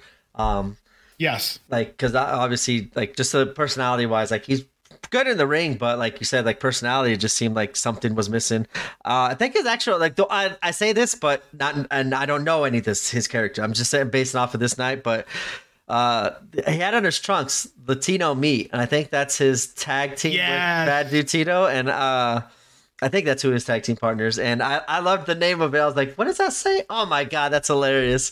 And uh, I did like that little bit of personality, at least on his trunks. And uh, I was really rooting for Willie Mack. I was kind of hoping to. Uh, I don't know how often Willie Mack wrestles for Santino Brothers, but I was really hoping to see some gold on Willie Mack uh, after this event. But Che Cabrera does pick up the win, and of course, with the help of Damien Arsenic. Uh, I think something happened at the end. I'm trying to let me see if I fast forward. I thought like, okay, so yeah, the Damien's uh, the other person he came out with earlier in the night. They kind of started jumping Willie Mack, and that's when um, I think, oh yeah, Slice Boogie from New Japan. I know he's been hurt and on the sidelines. He was on commentary, and then he came out and uh, beat the shit out of Damien, which I enjoyed. It finally got that was a good way to end, at least on a on a positive note. The the the heel manager gets his comeuppance, and that's at least one way to send the fans home happy if Willie Mack didn't win. And that is Santino Brothers. It was it was fun. A good way to start off the show. I gave it a solid seven and a half, eight. Like I had zero expectations going in. I just wanted to see good wrestling, but a lot of the talent names was very refreshing and nice to see. And I really think they stepped up to the plate and showed um, they showed the world, obviously, with GCW's platform, what Santino Brothers Wrestling is all about. And I think a lot more fans are actually going to check them out because I heard a lot of them. A lot of people said the same thing. That was really like a surprise card of the weekend because they just wasn't a lot of expectations, and they have to kind of set the tone for the weekend. And I think they did a great job of that as well. All right, so we're gonna cover Blood Sport Nine next. Josh Barnett's Blood Sport, and this one I was really looking forward to because it is my first time seeing Bloodsport live. Obviously, um, I've seen like a little bit of like the local, like out here in Vegas. I think it's like Natural Born Killers or Thrillers. I forgot which one they called it, but uh, they have a very similar event, and I've watched those ones on their FSW network, and it's they've been pretty good. But live and in person, this was my first Bloodsport, and I this was the one I was really excited for the most, just because of obviously Speedball versus Kota. That was between that and Vikingo. That's number one and number two, one A, Mm-hmm. one one B. That I was really looking forward to. I think a lot of people as well for uh, the collective. So I was super pumped, and I was little disappointed it was this early. I didn't like kind of like it in the afternoon. I kind of like the whole night feeling as what I've seen it before in the Yeah, past. because it's like a gritty fight. It's like uh what was that movie with Brad Pitt? Uh Fight, Fight Club, yeah. It feels like Fight Club. Yeah. And uh so yeah, it was everything I hoped for and the crowd was incredible during this one. Um one thing I I, I didn't mention it last time. It's fun. Oh, it's funny too. The one of the the people standing at the the what's it called? The entranceway is uh, Waterboy himself. I see him now in street clothes. Yeah? Covering the curtain at the during the entrance. Um, Upper left hand corner on the stage, you can see uh Nick Wayne and and uh Jordan Oliver. yeah, Oliver's eating chips over there on that left side. I think this is one of those shows where wrestlers wanted to watch other wrestlers work. I'm telling you, if you, you want to see all the names I was saying that I saw, the Aussie Open, the cheeseburgers, the upper left hand corner face uh, from the Yeah, hard cam is where you will see all of those wrestlers at. That was like the spot where all the wrestlers hung, and I thought that was so cool. That's literally what I was looking for the entire time. Um, real fast, though, I know I got sidetracked. There, uh, we kind of talked about the aesthetics of the UCC. The, Yes. You know where the projector was, where Ninja Mac and Speedball, like Ninja Mac, got Mhm. thrown off. I've never noticed before, so I, I texted my wife just because she kind of pays attention to some of this stuff too. But up there was a big, giant GCW, uh, not Yes. flag, but just like a, a light. It's like a projector. Yeah, projector, Remember exactly. the old projectors? Yeah, so I don't know if that was the projector that was like right there beneath, beneath it or whatnot, but I thought that was so cool. Like it stuck out to me. I was like, that's cool because one of my first ever Vegas show, they had that on the outside of wherever that that place that they wrestled or had the first couple shows. It was on the outside of the building and a big like uh projector. And I thought that was so cool. I remember that was like the first picture I ever took at GCW was up there, and I really just got nostalgic thinking about it because um, I really saw it during this match or during this show, Bloodsport. I did sit in a different seat for this one, um, and I it stood out to You my had a mind. great seat. Yeah. Oh yeah. I had a great seat for both shows. Like for every single show, there, I was sitting in two spots. I had one specific seat, but then when I could, I sat with the other people that I, I met with and uh, just to talk with them and enjoy the show with them. And uh, if they that person that came for their seats showed up, I went back to my spot, which is just as good because it's still front row, right in the middle of all the action. Um, I really want. Oh, I know I've just missed it now, but that co- the Kota Ibushi chant, the his entrance. Yeah. yeah. That was the loudest I have ever heard the UCC Center. That Really? incredible. Yeah, I know. I talked about Willie Mack last last show. I talked about Willie Mack like he gets it. Uh, Nick Gage gets it the most. Willie Mack second, but overall, the loudest I've ever heard that place was Kota Ibushi's uh, entrance. And I tried getting it on my phone, but of course, as I was telling you, I think before we started the podcast, Yeah, my yeah. phone was full of storage, so I had no space to even take pictures or receive pictures or any of that stuff. So I could, I missed that one, but I that's one sound and visual I'll never forget because I just remember looking around and everybody's going ballistic for Kota, and I just thought that was so cool. And I thought that was so cool that this was. I know this isn't a traditional wrestling match, but one he hasn't wrestled in two years, and he, he chose to come to GCW for his comeback. Right. Not just Right. his match against uh, Joey Janela at Joey Janela Spring Break, but his first officially signed match was Bloodsport in GCW. And I think that's just so fucking cool of GCW to be able to pull talent like that and have the talent want to come to GCW. Obviously, GCW will take that kind of talent, but I just Hell think it's cool that they're even a choice or an option for these wrestlers. Uh, another thing too, aesthetically, I was talking about. We were talking about last show that we when when you went, we noticed the lights, the the lights Yeah. up top. That those are new. Yes. Those were not there before. I did go back and watch uh, s- a couple older older shows, and uh, those people that I was with, they've been to some UCC shows too, and they said those are brand new lights. So I thought that was just No a funny thing because it's something we talked about um, on the podcast, and I brought it up with them too. Um, yeah, Bloodsport Yeah. was the show for me. This was the one I said this was my favorite show of the entire weekend. The feeling, the crowd, the action, eh, the intensity, especially uh, during the entrances. I love the entrances, how they do it, how they line up in like the V formation and stuff like that. I actually I got to go back now because I made a note of this when it was happening because I saw, um, I think it was Killer Kelly mentioned to My Speedball. favorite. Yeah, I think I'm. I think it was her when I was watching. Uh, I, I think I just saw it right now too. Whispered to Speedball, it's like, did they really put all the losers on this side? like, actually, now I gotta Really? go back. I took a picture just specifically on that side. I'm gonna go back uh, probably when we're reviewing this to see if all the losers were on the left hand side because that was pretty funny. I remember I I saw her whispering that to to Speedball, so I thought that was a cool little detail that probably no one else saw unless you were there live and I, I was paying attention Wow. to Speedball because of Speedball versus Kota and to see her kind of make make, make that comment now is something I want to go back and see. But Josh Barnett's Wow. Bloodsport was this I I, I I'm fumbling over my words here because it was amazing. No, I'll help you. I'll help you. So the first thing I'd noticed with this blood sport was there was no blood. I'll just go ahead and say that. I mean, you know, I mean, run a hot dog stand with no hot dogs. But uh, I did notice that these were more uh, educated fans. These were the kind of fans that were attending that understood wrestling from front to back. They watched more intently than the average fan would, and um, for good reason. You really had to pay attention because there were a lot of nuances on the ground that you normally wouldn't really take notice of unless you're really paying attention. And those nuances tell the story in Bloodsport. So you really have to pay attention. But just as a review for Bloodsport, things are a little different. There's no ropes. Most already, like I said, most know these rules, but anyone goes out of the ring, they must be allowed to get back into the ring. The 10 count does stand, so you could be counted out of 10.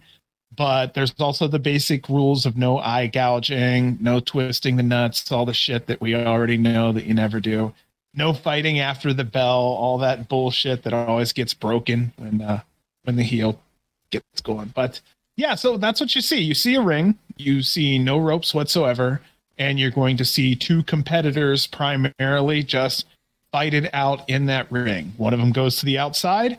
They have 10 to get back in.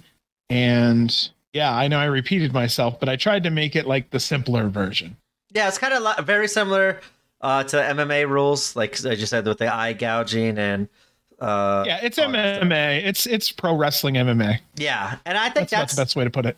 I think you worded it perfect too. That fans are way more intently watching this that because, as you said, the ground game is where the story's being told of the struggle of Yeah. who's going to get the the upper uh, the upper hand and position wise and like with the jiu-jitsu and stuff like that and that's how i kind of felt myself watching i felt like when i was used to go to these mma shows it wasn't like no ufc shows but when i was i I actually used to train like little mma and boxing in, in our um in our gym and we had a fight team and i used to go uh be on the ringside with them and also as a fan and watching it. And i just remember like that's how i felt watching this show, I was like watching him, like get get his hand, get get get that position, go go, yes, there you Uh-huh, go, go, uh-huh. get on top, get on top, yeah, like that's how I was watching. I, I might not have said it all out, but like that was what was going on in my head, and um, yeah, yeah, because I'm sitting there going switch level, switch levels. Yeah. Okay, now over into a lot, you know, over into this. No, you got to switch your arm over here to get this lock. And okay, grab his ankle here. He'll go right off his feet and da da da da da.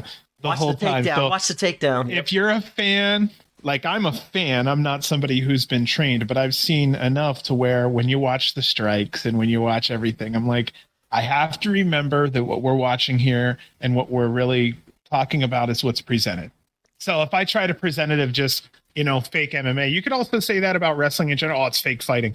well, okay, of course. Yeah. But I want to present it for what it is because what they were trying to do here, I understand. But yeah, if you're an MMA guy, I think this is where you might try to enjoy a little bit of wrestling on this side. If you're an old school fan, I would say from like 40 and up, you're going to remember there were a lot of wrestling matches that were very close to this. The only difference was there weren't any throws to the corners or the ropes because there wasn't really a lot of top rope offense. I mean, it, in the early 80s Oh, okay, shit, okay. it wasn't as it wasn't as prominent as people think it is. yeah. Uh, I mean, it took a long time before someone did a backwards flip off the top rope or off the corner, you know. And then next thing you know, a year or so later, then Vader's doing it at 400 pounds, and I mean, so thing, things change over time for sure. I mean, uh, what's his name? Ricky Steamboat had the the chop and the high flying the crossbody, and everyone's like, "Oh my god!" And then now Yeah. that's like okay, it's just a simple crossbody. But as you said, the the aerial uh, wrestling has definitely uh, evolved over the last few years. And I think Yes. a callback on yours when you said the but no, no blood during Bloodsport. The one thing I did Yes. notice, and I actually made a comment to the the people I was in with was there was no strike like not that many strikes. I remember in years past i used to see like stand up like kind of like a boxing kickboxing where they would actually hit each other obviously hold it like sparring. They're not going to hit each other a thousand percent but they're sparring trying to get tap each other make them feel it and tell the story and get the same effects as you would do in a regular mma fight. But that's one thing Uh-huh. i noticed was there this this one was all about actually like uh, wrestling. wrestling yeah and jiu-jitsu. Wasn't really striking. I think that's what kind of hurt the whole blood sport aspect of it. It was it kind of did feel a little bit like every single match was kind of focused around the same thing. Like it all had its like focal central point of making sure to get over on the ground and on the mat. And i i just really missed the striking of it because that's where you used to get the blood the oh shit like he really caught him. Was he supposed to really hit him like that? Like the wrestling it kind of blurred the lines with the strikes. And that's Yeah, what made yes. me really involved in, or emotionally involved in the past in blood sports or this one was completely completely different in my opinion and was focused on the ground game but as you said as a fan i love mma i love uh, wrestling. You mix both worlds together. I was one of those ones like sitting on on my hands on my knees and like watching and kind of like moving my head and looking, see like okay, get that position. oh then you go there. Like I was way more into it than I think I would have been. I I expected to be. I didn't expect to be that into it. I was way more into it than uh than I expected. Yeah, I think you're right on that. I've seen other blood sports before, and this was not strike heavy at all. Yeah. this was really an on the ground thing. Um, grapple, grapple, hold, hold, reversal, things like that were going on. This could have been ran by WWE, and I wouldn't have known better. Blood sport, no blood. Better than the WWE Serious. Underground that they had though. Right, right, right, right. Yeah, right. But you see what Yeah, I'm yeah, saying? uh, yeah. It was so clean Uh that it would have passed in any company. yeah. You if see, I was of trying to sell, yes, if I was trying to sell my Bloodsport product to TV, this would have been what I would have probably approached them with. It was a very clean product for it being Bloodsport. yeah, That name need that name needs to stay, and maybe next year they need to bring the blood back. Uh, please, either that or maybe have a new name for it. I don't know. Maybe call Nah, like the it the LA Bloodsport. call LA Fight Club or some LA shit. You know what I mean? Like, yeah, yeah, Rebrand that's like the LA Fights, but then the LA Fight. Wow, no, you could do both. Not nothing against doing both. yeah, true. And back in the day, you used to have a lot of stiff workers. So uh, funny thing, I mentioned Vader, but you know, you have Stan Hansen. These guys that I mean, they'd really lay the fuck into you. You had to be a tough man to wrestle with them. I'm not against bringing back the ropes and letting some tougher, stiffer workers work with each other as long as they are okay with being stiff with each other. And that would be a fun fucking wrestling show. Yeah, like I mean, that's what sometimes makes some of these matches. Uh, same thing with me. Like, oh, he really hit him. Oh, is he going to get a receipt? Oh shit, he got a receipt. Is shit going to break Yeah. down? Nope. They I love professional, receipts. but it told a better story of you're to get it and it's to be coming at you. And Bloodsport's the perfect, as you said, avenue to kind of have that more stiff, uh, stiff workers because they could, in Bloodsport they could tell a better story than probably what they would be in a traditional wrestling match. And you're right. Okay, okay. So receipts. You generally get a lot of that handled backstage because people can get a little wild with things. but the most receipts that I've seen in general are when one wrestler will get a little too chop happy on another and he'll turn his ass around in the corner and he'll chop him up a little bit. I actually saw this in the women's match Yeah. where there were Uh, chops delivered. I'm like, oh shit, someone took liberties. Yeah. and I, think it was this one. I, we watched a lot of shows. Right.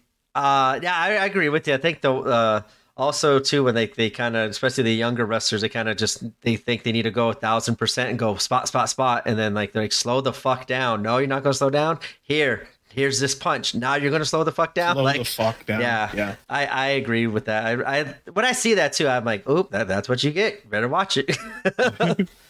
but uh, go oh, no, go I was, I was going to start describing the first match. Go and I forgot you didn't even announce it, did you? Nope. Uh, first match is Jeff Cobb and Calder McCall, and both uh, competitors. And this is one thing I love about the whole Bloodsport. They keep track of records and stuff like that. Uh, Yes. Both of them are two and zero in Bloodsport, and um, yeah, I'll let you take it from there. Sure. So here's what I had realized in this match. I wrote down a bunch of notes and they're quick. It's not a lot of play by play. So Jeff Cobb, the powerhouse. He was a Guam Olympian during the 2004 Athens uh, Olympic. Jeez, Olympics. He fought as a light heavyweight, funny enough, and he was selected as the flag bearer for Guam. Calder McCall, he comes out to Firestarter from The Prodigy back in the 90s. Cool little song. Good choice.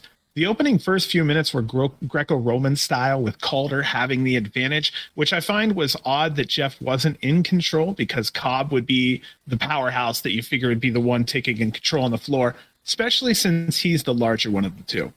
Calder went to the ground at one point to challenge Cobb. Cobb answers back a minute later by doing the exact same thing. It didn't look good for Cobb for about the majority of the match. Um, both roll out at one point and was very wary of the other person while getting back in. Like there were some weird little spots, but back and forth. Eventually, Cobb gets the lead back by reversing a flying triangle into a huge slam onto the mat. McCall was knocked out upon impact, and that was our ending in this one. So, our winner was Jeff Cobb. The fans were chanting Cobb, Cobb, Cobb. But also, I just want to mention that Cobb was very respectful of recall McCall in the end, which I also liked. So there's my mouthful on that match. Back to you, B. that whole respect thing I, that's what i really love about josh barnett kind of being the one in charge i i got to actually talk to josh barnett at a comic-con one time he was actually staying in the hotel that same hotel i was at and it was after one of the nights like at midnight uh, i went down to the bar just to have like a couple drinks and take it up to the room and go to bed and he was there. And so i actually bought him a drink and he invited me to go sit at his table with him his i don't know if it was girlfriend or wife and i think his manager. And they were actually just chilling watching on tv they were watching um, some of the on AXS tv they used to have like the minor like the independent mma scenes. They'd have and mma Yeah, yeah. companies wrestle uh, or fight on certain nights and uh, so we actually were watching there bullshitting. He was asking me about comic-con blah blah blah and then new japan came on and like i kind of just looked at him. He's like so how do you think i do on commentary huh? And i was like pretty good. I don't listen to it too often, but like he's so humble and like just down, like just chill and laughing at himself. Like his even goes, "Yeah, I it's all right. You can say I sucked. I'm more of a fighter and a wrestler. I'm not one of those lovers and talkers and kind of stuff." And uh, Yeah, he was yeah. cool, but he also has he just is a big dude and he just commands like that respect that's what i always kind of get from him is he's old school with respect the sport respect the wrestling respect mma and especially with his baby bloodsport he's has been offered by uh wwe to mm-hmm. to uh, run it. And he's like, no, like, because you guys are going to bastardize it. And this is my baby. I'm going to run it how I want to. And I'm really glad he does it because, as you said at the end, that's kind of one thing he mixes in the respect of MMA while also adding in the theatrics of wrestling, where not every single time you'll get the handshake. You might get a slap in the face and walk away or something like that. So I really enjoyed that aspect of Bloodsport and how he runs the whole uh the whole ship and I was excited to see Jeff Cobb. I was really excited to see Jeff Cobb during uh during this show. I really wish I could have saw more of him. But I was kind of shocked too, the same way where Calder, uh, Calder McCall kind of had the advantage on the ground, and that's one thing I was thinking of. That's what Bloodsport kind of does. Also, it kind of not exposes these fake tough wrestlers or whatnot, but you could say you're a two-time Olympian, whatever, and you could have Calder McCall, who I think is a collegiate wrestler, uh, and Yes. you could have them just surprisingly take advantage, and it kind of like it makes it more realistic, where you could say you're this and that, but when you're going against a person that's actually what you say you are, you're going to get thrown to the ground. You're going to get exposed as just faking it. And I really like how some of these unknown, like Colin McCall's, a, I don't know who he is. I don't know if he's an MMA fighter or a wrestler or whatnot. I have seen him on these blood sports, but I legit don't know anything about him. And it, this could be just one of these tough, badass, like hybrid MMA professional wrestlers. And he took it to town on Jeff Covers. The, sometimes, like, they really do wrestle on the ground and kind of go at it shoot style, but they Yes. mix in the the entertainment aspect of well, and that I enjoyed that, and I think Jeff Cobb kind of fits into this world perfectly. Where, as you said, and I said too, it's a little surprising Colton McCoy hold his or Colton McCall held his own, but he also kind of looks like one person that would be sneaky, like the one person you don't want to mess with at a bar because they don't look too dangerous, but as soon as you piss them off, they're gonna, no Uh-huh. matter your Different size, story. exactly and take control of you. And i i enjoyed this match. I uh, love the whole ending too of you just never know how it's going to end when it's going to end.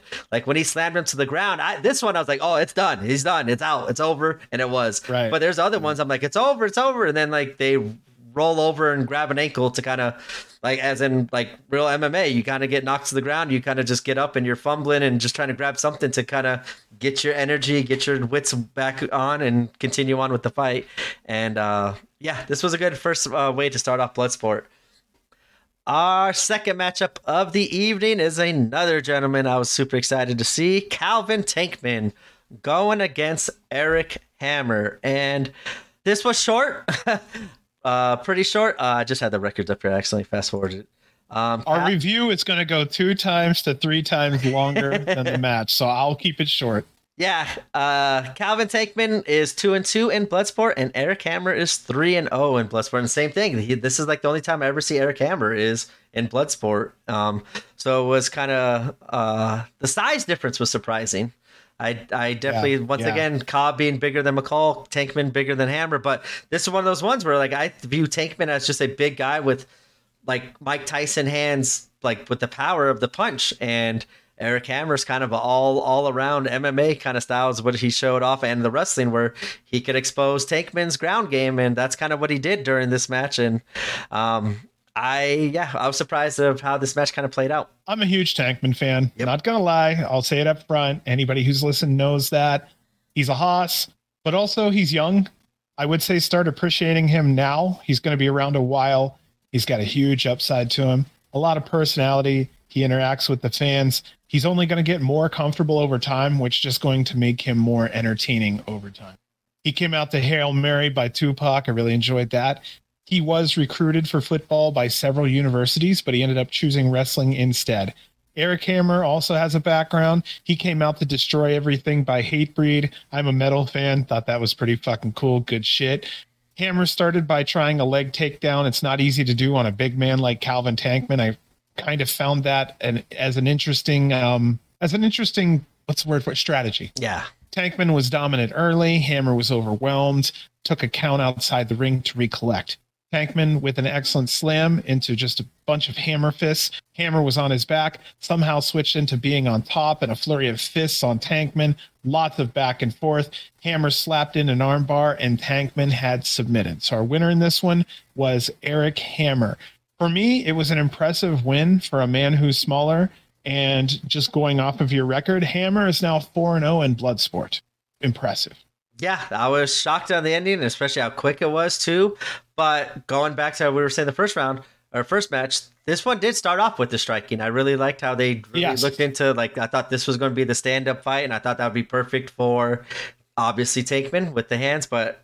Uh, I I didn't know Eric Hammer. I can't remember specifically his blood sport style, like if he is a ground game or stand up.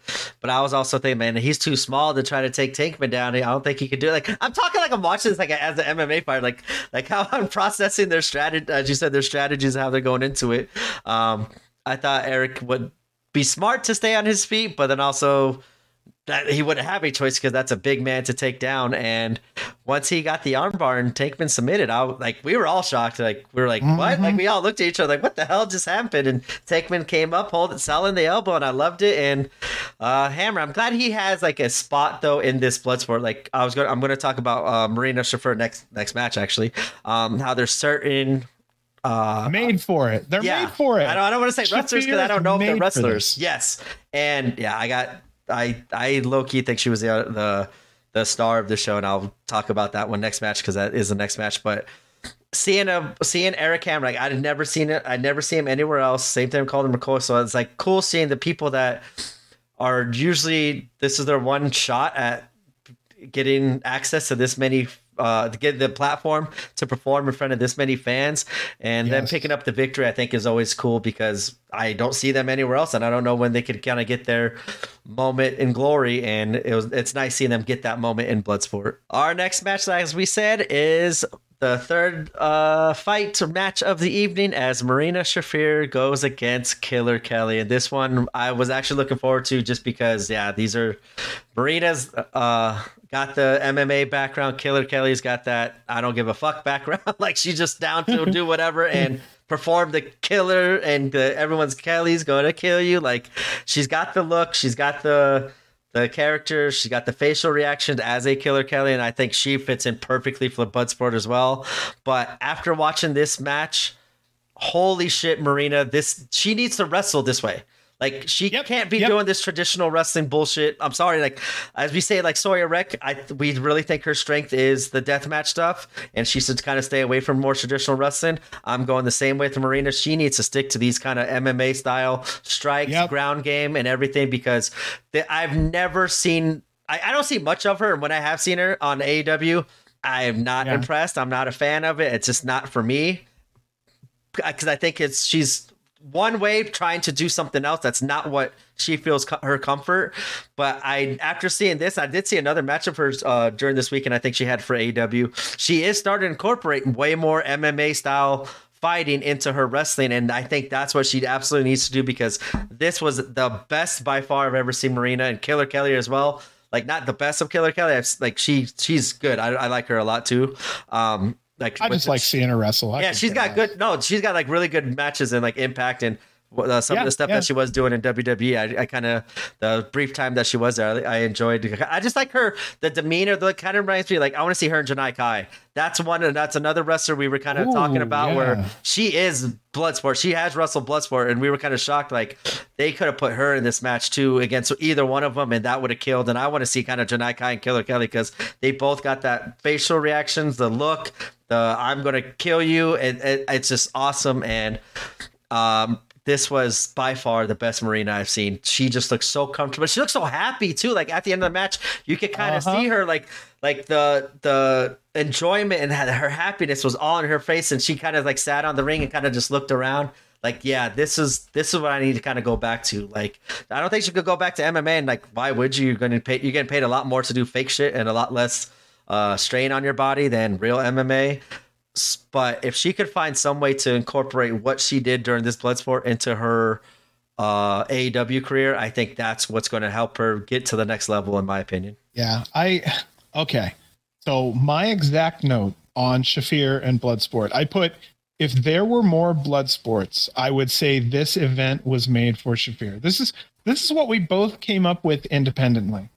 She shined so much in this match that we both seen it. So I believe it's always a team effort. But yeah, she she killed it in this, and I was really happy. And again, did I mention I'm a Killer Kelly fan? so I really did, you know, I was pulling for her in this one. But yeah, Shafir was undefeated in Bloodsport. She was coming in here. She's a killer. She's fucking crazy to watch. She's damn good at what she does in that ring there.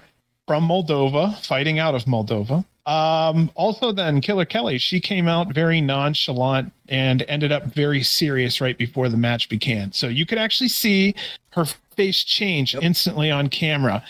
A um, God bless Portugal. She's out of Portugal, a former WXW champion. Also, if you look on her boots, she has this cool Killer Instinct style K on her boots.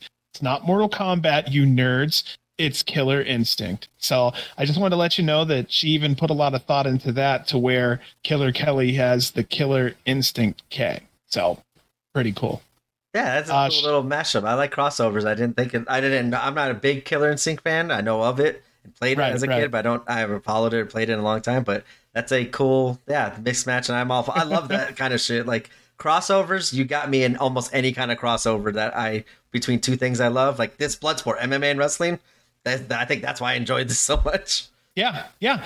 So Shafir takes over early. She's very dominant in this match. She beats on Kelly outside the ring and she barely gets back in. Kelly came off untrained in this style of wrestling and fighting. She did have her time in minutes three and four, but it looked like there were times where I think Kelly was not possibly maybe sometimes trained, she may not have had training classically in MMA before, and maybe she had, but I felt like there were times where she was trying to get something done that didn't get done, and that just may be Shafir fighting back, and I didn't see it properly.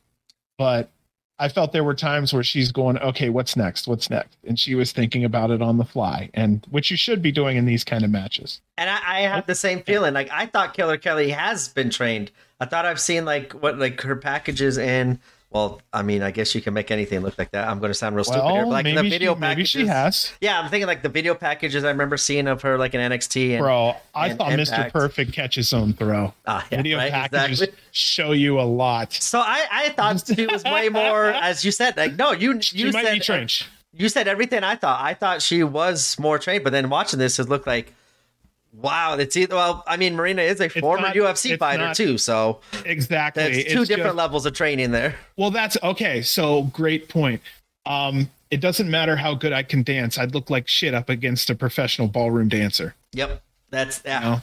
That's kind of I I, would I look had that same thought. Absolutely stupid compared to someone who's a pro in that exact discipline. So that's why I'm saying it might just be a fact of you have a classic professional wrestler up against a classic MMA fighter, and she's doing what she can to try to fight somebody in their arena, MMA. Yeah, I enjoyed this. Uh, me and you had almost everything the exact same way. I thought I was Yeah, watching this. yeah. I was like, I want Killer Kelly to kill Marina because, like I said, I haven't been impressed with it. Marina, no, like just not for me and MM and AEW. Um, but right away, like once the first couple strikes were started, I was like, Kelly's not holding her hands up right. She's not like blocking it right. Doesn't look like she actually really is trained, or as you said, maybe it's been a while since she has trained. But I was like, okay, the the difference right now in this kind of technique in blood sport was totally in Marina's advantage real fast. And Right, right, how I right. came noticing, I'm like, uh oh, Kelly's gonna lose, I think. But I'm like, no, she's gonna get it. And yeah, no, Marina no, she got her ass whooped on this one, and that's okay. and I, like I said, I'm not a giant fan. Like I'm not really a fan of Marina, just not for me. But after this match, if she could do what she did here in AEW, I would be more likely to stay in her matches instead of clicking away because I haven't seen too much in AEW. But this was very impressive, and I'm so glad because I know she gets a lot of shit fro- online. I've seen her like whenever she does have these matches or she does mess up, like it kind of they jump on her a lot. And I don't know if that's just because she's Roderick Strong's wife or something like. Uh, I think she- yeah, uh, she's Roderick Strong's wife. I don't know if they just kind of jump on that and the AEW hate and blah blah blah. But I I kind of have the same like I don't hate it, but like I agree. Like yeah, you're not as good, but seeing her in this thing, she was so happy. I I think she maybe found her niche, or maybe she could start doing this a lot more and elevate her career uh, more in AEW based off of this kind of style wrestling. But Killer Kelly did an awesome job of making her look good as well, like with the facial reactions and how she reacted to all these things that Marina was doing. I think it kind of even showed the fans that Killer Kelly's like surprised Marina had this in her, and it was a great showcase. Uh, for Marina, and I think Killer Kelly did her job as well during this match to help elevate Marina. That will lead us to my main event, but it is only the fourth match of the evening. Kota Ibushi going against Speedball Mike Bailey. And I like here's my first I, I didn't even take a note, but once I saw your time on this and I saw it on Cagematch, like uh six minutes, I swear to Yeah. God, it felt like a 20 minute fucking classic. Like uh, it, it was Time time slowed down. Holy shit. Yeah. Yes, I I loved this match.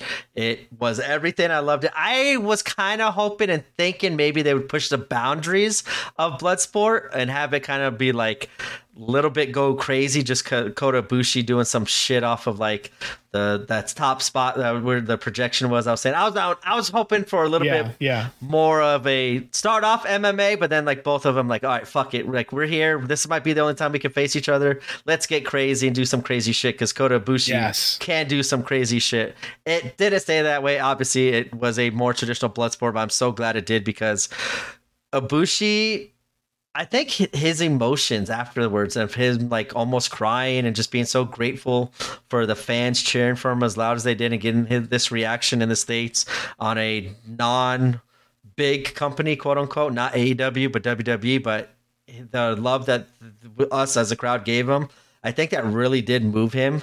And you could just see how grateful he was to get that sort of reaction. And like I said, it wasn't even during this; it was more so during the first entrances that I've that, that was the loudest Kota chant I've heard, and it was amazing. The fans were into it. The match delivered. It had one kind of crazy spot, and I was kind of like, "Uh oh!" Like, luckily. I, I, at the beginning of this card, I sat in the my with my friends, and then at the end, I kind of had to go back. And right before this match, I think it was when I went back to my chair, and there was a spot when they do like kind of fall to the outside. Kota Ibushi falls, and like he looks like he lands on his head, and right away, like in that, as you said, time stops or goes moves so slow. When he fell, I'm like, oh no, oh no, Jesus, don't get hurt now at GCW with your neck. No, no, no. And then he landed luckily on his hands, but sold it as his head. But like I saw everybody, yeah, that everybody that couldn't see because it, it, went out of vision for them. Like my friends on the outside, they're looking at me for my reaction. Because if I freak out, then they know something really bad happened. But I looked at right. them, I'm like, okay, okay, it was his hands. He's good. His neck is good, and. I think I would definitely want to see Kota Ibushi in a, another blood sport. I think he's just so fit to do any kind of style of wrestling, fighting, any sort of stuff. Combat, I want to see Kota Ibushi in give me three people in GCW you want to see Kota Ibushi go up against. Um, Vikingo.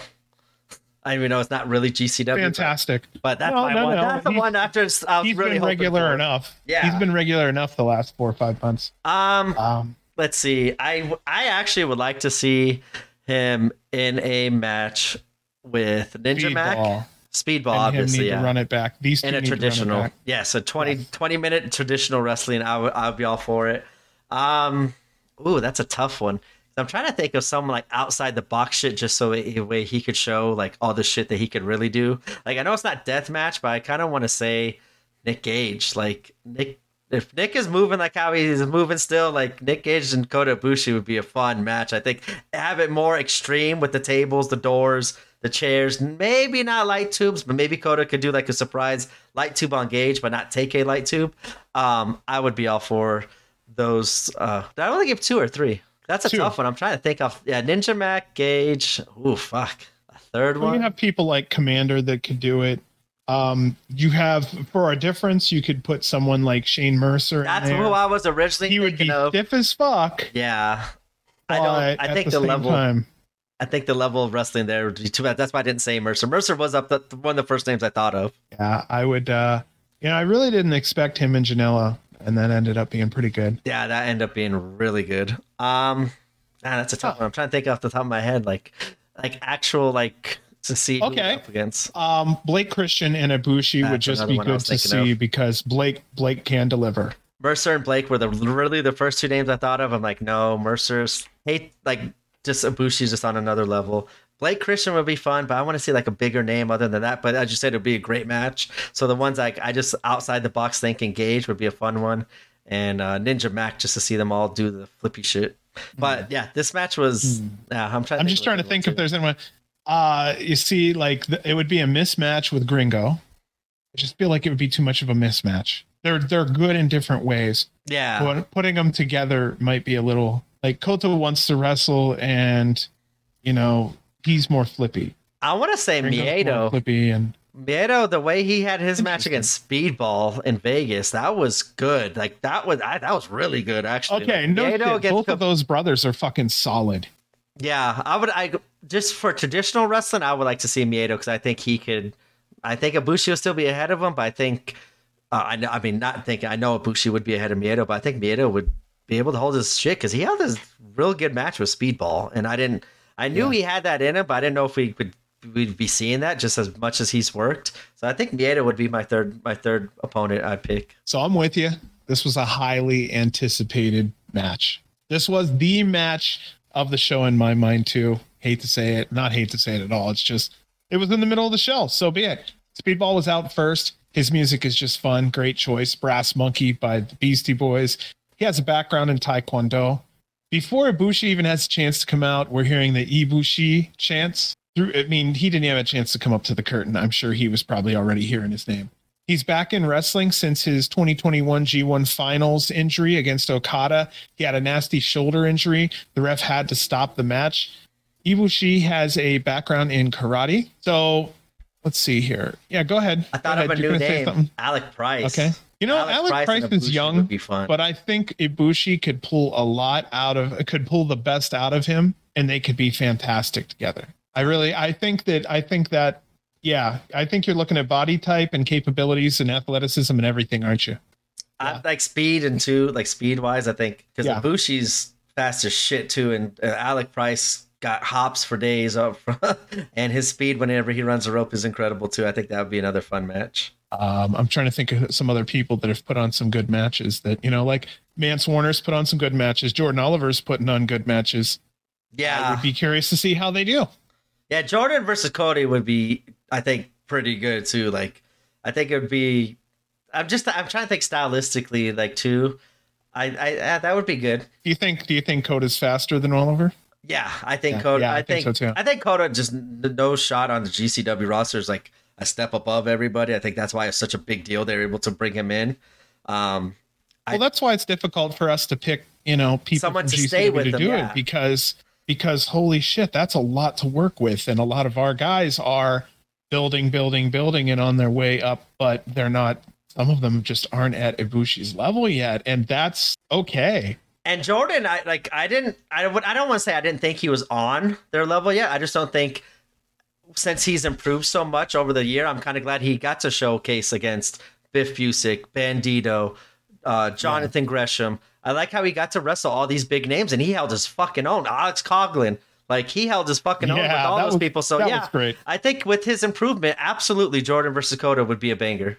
Okay, so speaking of Mercer too, if Mercer were to somehow get injured and we needed a replacement, Coughlin would be somebody that I would a hundred percent put in his position because he's just chiseled, he's strong, he's somebody that you can depend on to be just strong as hell, and it looks like he can pick up anybody that's come across his, his way so far. I'd have loved to have seen him try to pick up somebody like Barnett. Oh, Josh yeah. Barnett would have been a really interesting guy, but I bet you he could do it, no problem. Yeah. Dude, dude has Barnett's really worked well on his body. Yeah, he is. You could just tell. You could see it, man. That's just like a chunk of heavy meat. He's not Pero, like just thick and bounce off him, but he's just like he's right below Pero. Um, another name I was saying Ibushi to wrestle uh, Drew Parker. I would like to see a traditional Drew Parker versus Ibushi. Maybe even get a little crazy with like tables and shit, and see what kind of magic those Yeah. two could do together. This would okay. That match would be a great first step forward after Parker gets out of deathmatch. Oh my god, yeah.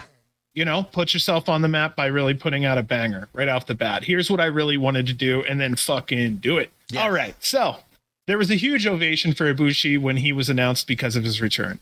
Both men show respect. There's holy shit chance when the bell rings.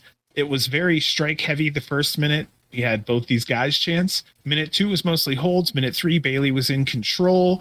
Uh, Bailey had great defense. Also, minute four, Ibushi kind of thrown outside the ring. Ibushi comes back in and starts beating up Bailey. This is the spot you were talking Yep. about where he got thrown out and people going, oh shit, please not on the shoulder. I legit like I get like that when I know wrestlers injuries, concussions, neck injuries, leg, like any sort Mhm. of action like that happen. Like even right now, like Bryan Danielson, like still some of the shit or Adam Cole the other day too, with he coming back from concussion, taking major bumps and shit right to the head. I'm like, ah, don't do that yet, please. Wait till a couple more months where I feel more comfortable. Right, right. But I was like, I actually kind of freaked out, but then I saw his hands hit the ground first. I was like, oh, thank God, because I was, Right, I right. legit that that minute or that two seconds of him falling felt like thirty seconds to a minute. I'm like, oh my God, oh my God. Yeah, yeah. Uh, minute five, Bailey rallies back, attempts a cross armbar, then double knees into Ibushi's chest. Ibushi breaks it into a waist lock. Minute six, Speedball's outside the ring. Ibushi holds on, lifts him from the floor, picks him back up into the ring, and lifts him over his head into a suplex, which was an absolute impressive show of strength by Ibushi, which ends up giving us Ibushi chance again. I hope everyone's seeing when they hear what I'm saying here that Ibushi seems to be the thing that everybody's just like, wow. Yeah, that like I said, I the crowd was just all for him, but like I I it's not that he's not good, like he's tremendous. He's up there in talent. I just think his, how his how he shows his appreciation, how much it really means to him. I think that's what makes it easy for us fans to get further behind him because he's willing to do all this shit and like I said, he chose us. Like that's how I felt watching him. He chose us. We were like we felt wanted. Like he wanted to come to us as his comeback, and I think that's just such a cool thing that all of us got to experience. I was texting like those guys I hang out with, like, you know that I, I laid out like ten names of talent we just saw. Like, you understand right. all the great and amazing talent we got to see. We got to see Takeshita, Kota, Speedball, Eddie Kingston, Jun Akiyama, Nick Gage like that's just six right off the top of my head. Like those are incredible mm-hmm. names and so diverse and different. And we got to see all of that during collective weekend, and man, the collective was such a great experience, man. I I, I know I can't. I just yeah, keep saying yeah. it because it just it absolutely was. Well, understandable. You got your money's worth. That's for damn sure. Oh my god, yeah. So our ending to this: Ibushi hits a regal plex on Speedball into a V trigger. Funny thing, yes, into a V trigger. Our winner here was Kota Ibushi. I could have watched a fuck ton more than six minutes and 54 seconds. Like you said, you were so invested, time stopped.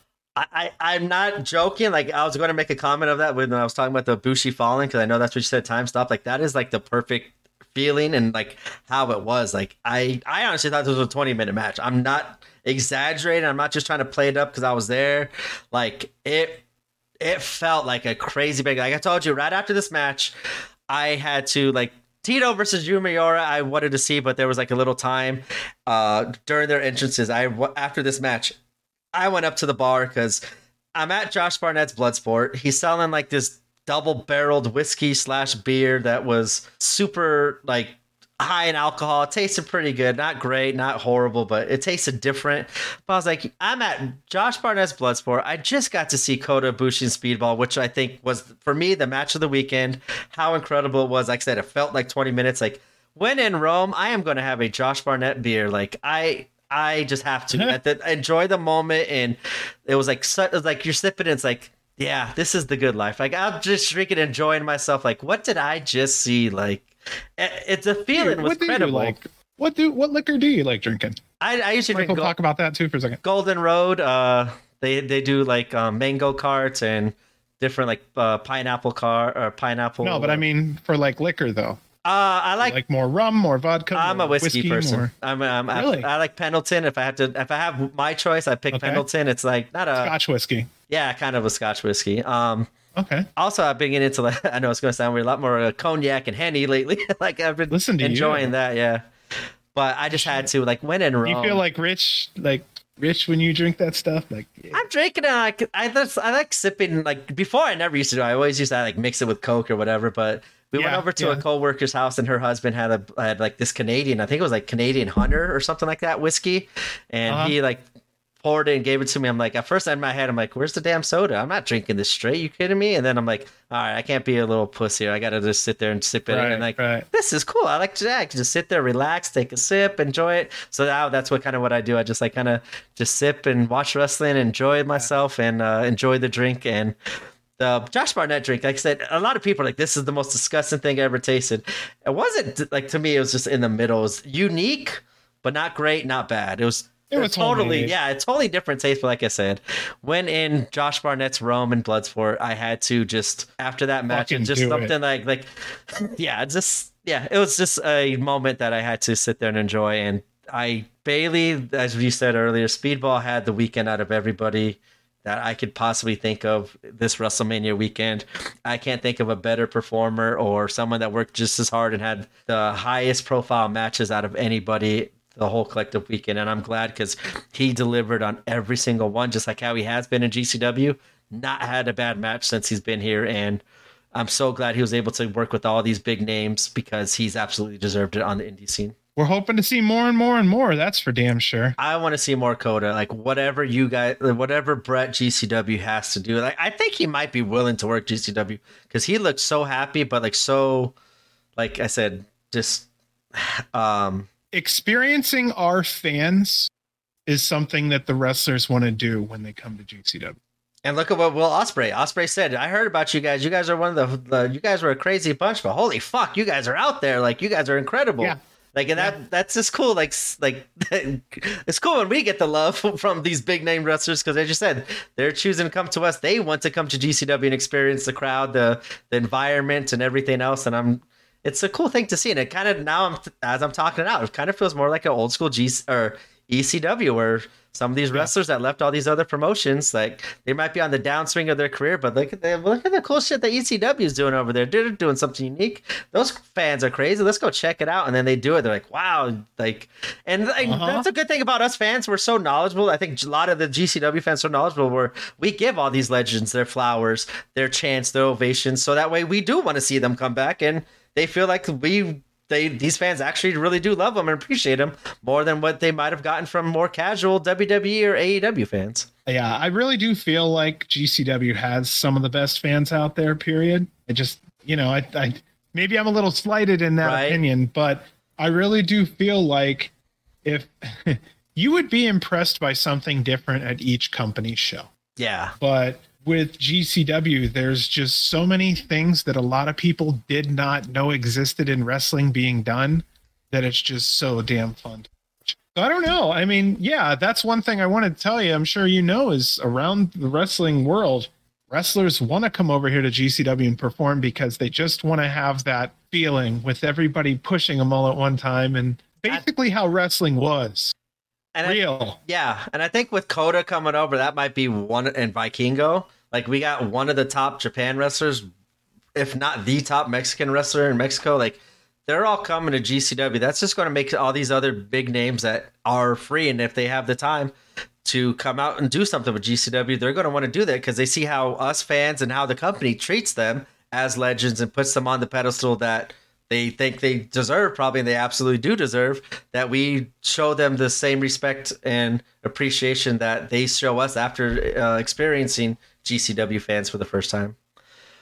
That will lead us into our fifth matchup of the evening, and like I said, I stepped away to the to go get my Josh Barnett's, and I totally missed this whole Chavo coming out. I remember hearing Chavo's name, but I didn't know he came out. I thought that he was just in the in the stands, but yep, they, he's in the ring now. I forgot what he does because I was too busy getting my drink. I think he just kind of ch- uh, said some stuff about GCW and how much he likes Josh Barnett because I, every I always see Chavo Guerrero with Josh Barnett at all these Comic Cons uh, when I was going to, they would always kind of be in the same panels and the same uh, spots and everything as well. I didn't really report it because it wasn't GCW related and it really wasn't one of the wrestling matches.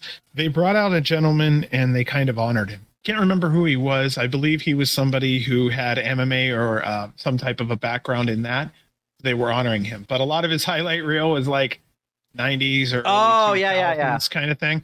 Okay, I remember was who seeing this came guy out. now. So Okay, I forgot his name. but I do remember seeing this part when he came. I think that's when I did see him uh, come out.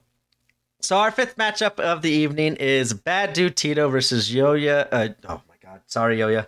Yoya, That- th- that's another Bloodsport person I really would like to see in Bloodsport as well. Um, Yuya Uemura versus Bad Dude Tito, and this I just expected to be a just straight stiff fest between both of these. A totally Yeah, yeah. Japanese MMA slash wrestling match, and that's pretty much what we got. I think this is also a good environment for Bad Dude Tito because he just looks like he needs to be somewhere where he needs to fight, and this is the perfect situation and um, platform for him to do so at Bloodsport.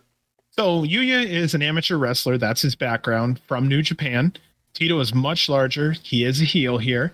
Yuya's background shows very quickly in this match. Tito targeted Yuya's neck a lot. Minutes two through four was grappling. Minute five was hard hitting action, including a Yuya dive to the outside on Tito. Tito slaps in an ankle lock on Yuya. Grape finds the legs, and Yuya taps at only five minutes. That's our ending, and our winner is Bad Dude Tito. The only thing I put here was that it was a fun match between the two because it was five minutes. It was like bite size. It was a a- bite size match. No one's ever happy with just bite size. I could have seen more of them go at it, but it is what it was. Five minutes and what, five, six, seven, eight seconds, maybe. Yeah, So and yeah, that, that was all it was, but it, it did the job. and another surprising result, in my opinion. I thought Yuya would uh, pick up the victory over uh, Bad Dude because I I just picture Bad Dude like a street fighter that's down to do whatever and willing to do whatever to win. And Yuya, as you said, is a more traditional, uh, uh kind of Greco style uh, wrestling. And um, yeah, I was like actually shocked. Like I didn't know. Like this was good. I didn't. I think I was still coming down off the high off of Bushi versus uh Speedball. Like I that could have Right, been it right. for me. Like I I was actually kind of surprised surprised it wasn't the main event just because of the name value and how much the fans were really looking forward to that match. But Speedball, I know, probably had another show to do in an hour somewhere else after that match, so he had to go. Um, but yeah, it was a good match. I don't really have too, too many memories of this match. I, I totally even forgot who won during this match until uh, reading your results because I was I was just still so in shock of what I just saw. But I'm kind of glad Tito gets to kind of have these matches against these bigger names and how he's working more with New Japan as well because dude dude's been working all over like LA for the longest Bad time. dude. Yeah, back to Tito. and yeah, it kind of makes sense too. They could play this into some sort of story in New Japan with Tito picking up this victory over Yuya. The sixth matchup of the evening is Harry Smith going against JR Kratos. Nice seeing Harry Smith back. I, I was a big, big British Bulldog fan back in the day, and Yeah. I loved Harry Smith when he was teaming with Tyson Kidd in WWE, and I really liked how uh, his New Japan stuff that he was doing with Lance Archer too was awesome. Working with uh, Suzuki and Chaos, um, I enjoyed. I enjoy Harry Smith's just whole career. I was, I I think a couple of like last year or the year before he's supposed to go back to WWE and did like a little tryout and stuff. And I thought he was for sure going to go back, but he didn't. Um, But I'm glad he's still doing stuff with New Japan because I I do appreciate watching him and seeing someone his size and his like experience with wrestling growing up in it. He still can go and still provides a lot of stuff uh, to New Japan. And JR Kratos is just it's very similar to Bad Dude Tito, just someone you don't want to see in an alleyway. It's like, nope, I am walking the other way because I know you're Yeah. gonna kick my ass. And Bloodsport is the perfect way to get the best and most out of JR JR Kratos, in my opinion. And uh, this match did get longer time, which was kind of surprising based off of all these other matches, only getting 10 or 6, 5, 7 minutes. This one got almost 11 minutes. And um, I thought they they had a lot of high impact moves. Like every time someone hit the mat, like you could just see and hear the the boards Impact, crashing underneath, yeah. and you could see like the ring shaking. Like that, it felt like two big men were in there. Your hosses, it felt like one of those hoss fights, and it was. I uh, love it. It was fun. Yes, it was a fun matchup. So Harry Smith, he is five and one. His only loss in Bloodsport was to John Moxley. I really didn't honestly notice his height before, but once I really saw him go out there and walking around, I went, "Yeah, that's that's a wrestler size wrestler." I was also a big fan of the British Bulldog. I grew up watching him, so I actually sent him a message on the passing of his dad, like the anniversary of the passing of his dad. Gosh, I don't know how long ago it was. And I basically wrote him a little note and been like, hey, you know what? Just appreciated what your dad did. You have no idea maybe how many millions of people he touched with his work and so on and so forth. I just told him that, uh, you know, I'm a dad now. So I think the only thing that makes sense is just to tell him that I hope that he understands that I'm sure his dad's proud of him. Oh yeah, has to be. Yeah. Yeah. So, you know, Harry Smith, product of the Hart family dynasty. He is from the Hart family dungeon. This dude can take punishment. I think on any other day, he's someone that would be really, really, really hard to beat in the real wrestling, uh, the real uh, amateur arena. JR Kratos, he's four and two, big boy, huge fucking back on him, extremely tough looking. He's performed with NJPW, the NWA, and AAA, or as Brant likes to say, AAA. both men are huge. Grappling affair for the first few minutes didn't get back to both men standing until about minute three. They were really on the ground grappling for a long time. It was a very technical match with holds. Everything between the two had been one upmanship between like the technique they would show, oh, I could do this, well, I could do this. And you know, it was it was an ego thing. Five minutes in, and there really hasn't been any standing punches or kicks. Six minutes in, and both men are up and exchanging punches. Minute seven, Kratos is wearing down from the ground strikes. One of the announcers keeps calling him Davey Boy Smith. Kratos has a last minute rally in an attempt to change the tide. There was a last minute exchange of punches, but Harry locks in a crossface for the end. So that had our winner in this match being Harry Smith. And Kratos, like he was huge before. I I'm not watching it back. Like even live, like I, it looked like he slimmed out good and like kind of toned up. But now watching it on his back, yeah, now watching it on like the FITE TV Plus, like dude got like even wider. Like it seemed like he got bigger and wider, but also leaner. And I, I, I didn't notice that in live in person, but yeah. Um, he's also one like when I first saw him, I was like, okay, he's a big boy, and he's also like I said, he's toned down and got himself in better shape, but he was just always big old muscles anyway. And uh, I think this is another perfect avenue for him to kind of showcase what he could really do. But he's also just like Bad Tito, he's getting more work in New Japan, which is awesome to see. And um, I wanted this one when I was watching this to kind of be like a Texas catch can, like let's just slam each other on the ground and who could do the hardest impact suplexes. Oh, I like that idea. Like just actually like have a actual wrestling match without running the ropes and doing all that stuff. Just like fight for a position for a power bomb, slam. Fight for a position for a pile driver, slam. Like that's what I kind of really wanted to see. But these two had a great, like I said, had a uh, great match, and every time that the body hit the mat, you just saw the ring bounce and the impact it made, and I think that's what kind of Bloodsport does a very good job too with it. I don't know if like the ropes have anything to do with it, but uh, like the seeing how much the mat really just makes that much more noise and uh and moves during these Bloodsport. I, that's the one thing I noticed around. I, I, think it was right around this match, if not the match before with uh Yuya and Bad Dude Tito. And I'm glad to see Harry Smith pick up the win. Obviously, I'm glad. I was happy too. He wore the the the England the flag on the on his knee pads and boots in the can on and one the and Canada. Yeah, and then the bulldog. Like the, the, I loved that was my. I think that's what I really loved about British Bulldog was his outfits. I loved when he had the long pants with the tassels. I loved when he had the shorts with with the tassels, the boots. The, like I just really loved his whole presentation. The cape, the dog. Oh man, like I loved it all. And like Davey Smith is still kind of keeping that going on, and I uh, love to see. It. And I think that was my first here. time seeing him in person. There we go. I changed my lights to the Union Jack. I've got red, white, and blue behind. Oh, nice. that now for the British better. Bulldog. but good match. I, I, enjoyed it. Like I said, uh, I'm surprised I got the 10 minutes, but they uh, they delivered. Had an entertaining match.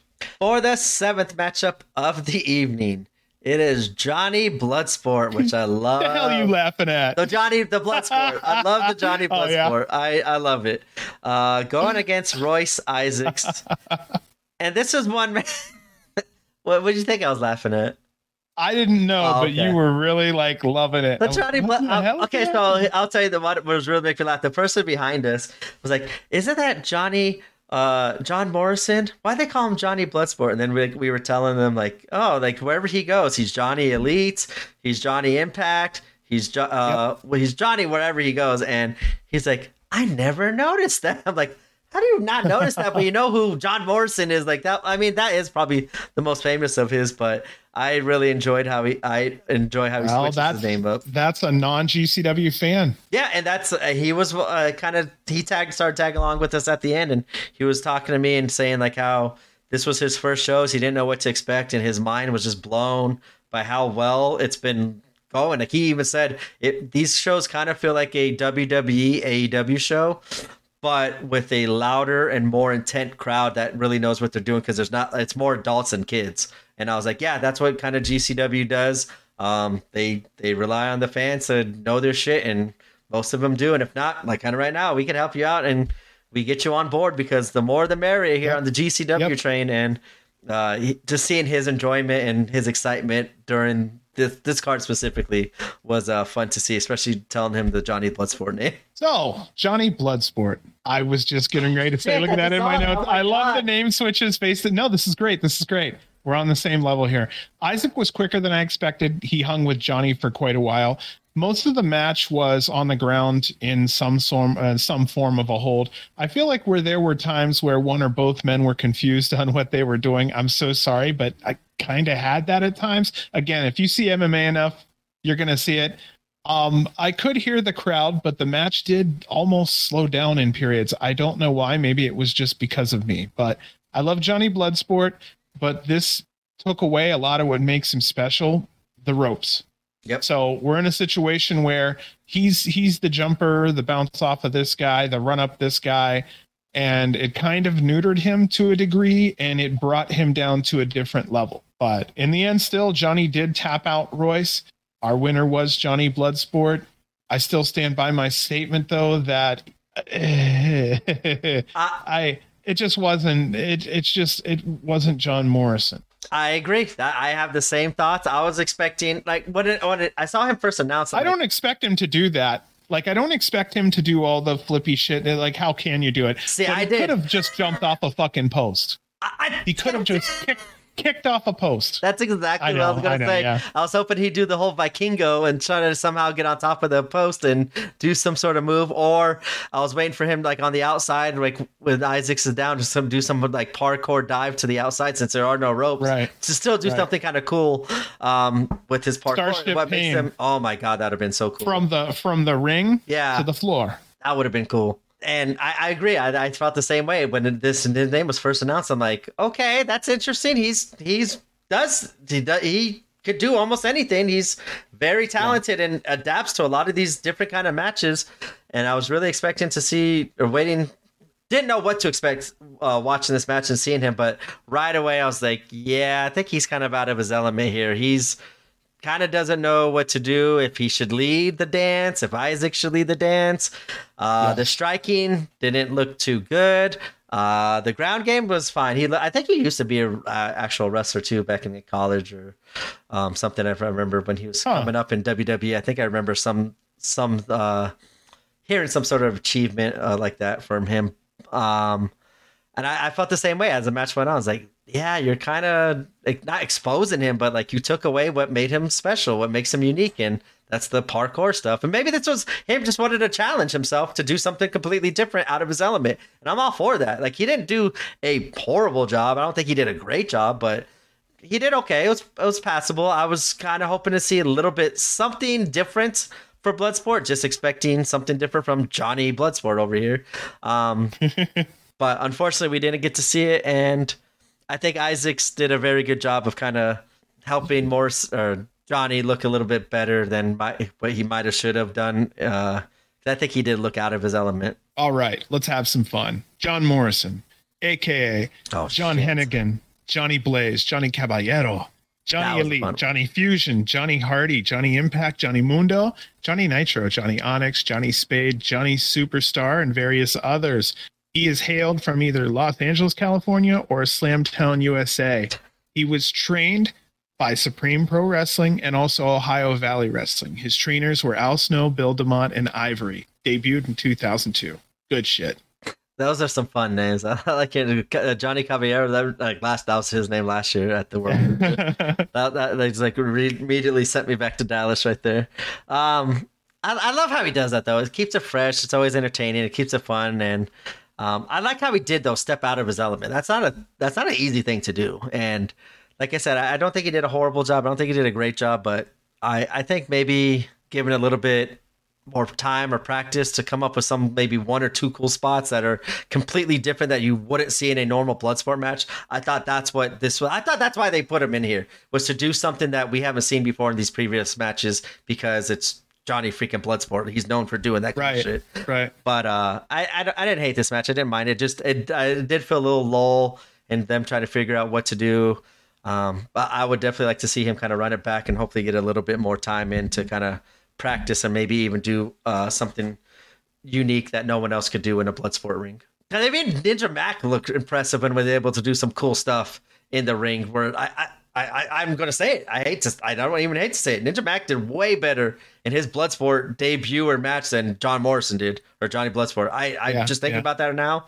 That match, I think he had uh, Willie Mack against Yoya last year, if I remember correctly. Like, yeah, Ninja Mack looked good. Like, I, I enjoyed what I saw from Johnny Ma- uh, Johnny Mac. uh, Johnny Mac. Oh, then I almost said Willie Mack, Ninja Mack.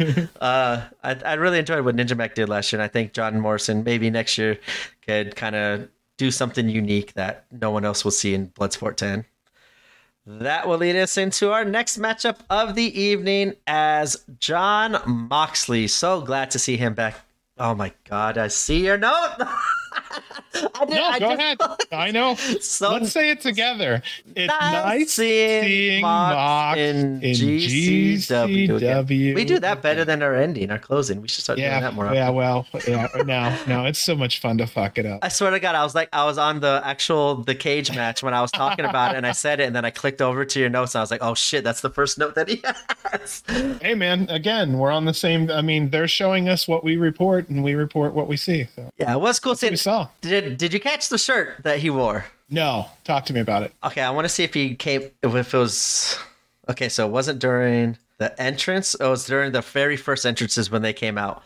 He was wearing yeah, a different entrance music too. He was wearing a ZZ. Yeah, different entrance music. He was wearing a CZW shirt. Good shit. Well, hold on now. Yeah. That's interesting. Yeah. That is interesting. He was wearing a ZCW shirt when he came out during the introductions. And I like I I right away those people I was with, I was like, Did you see his shirt?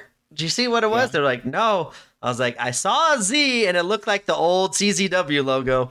And yeah. I thought that was interesting. I don't know if there's Dude, anything behind it or whatnot, go, but it was I don't know.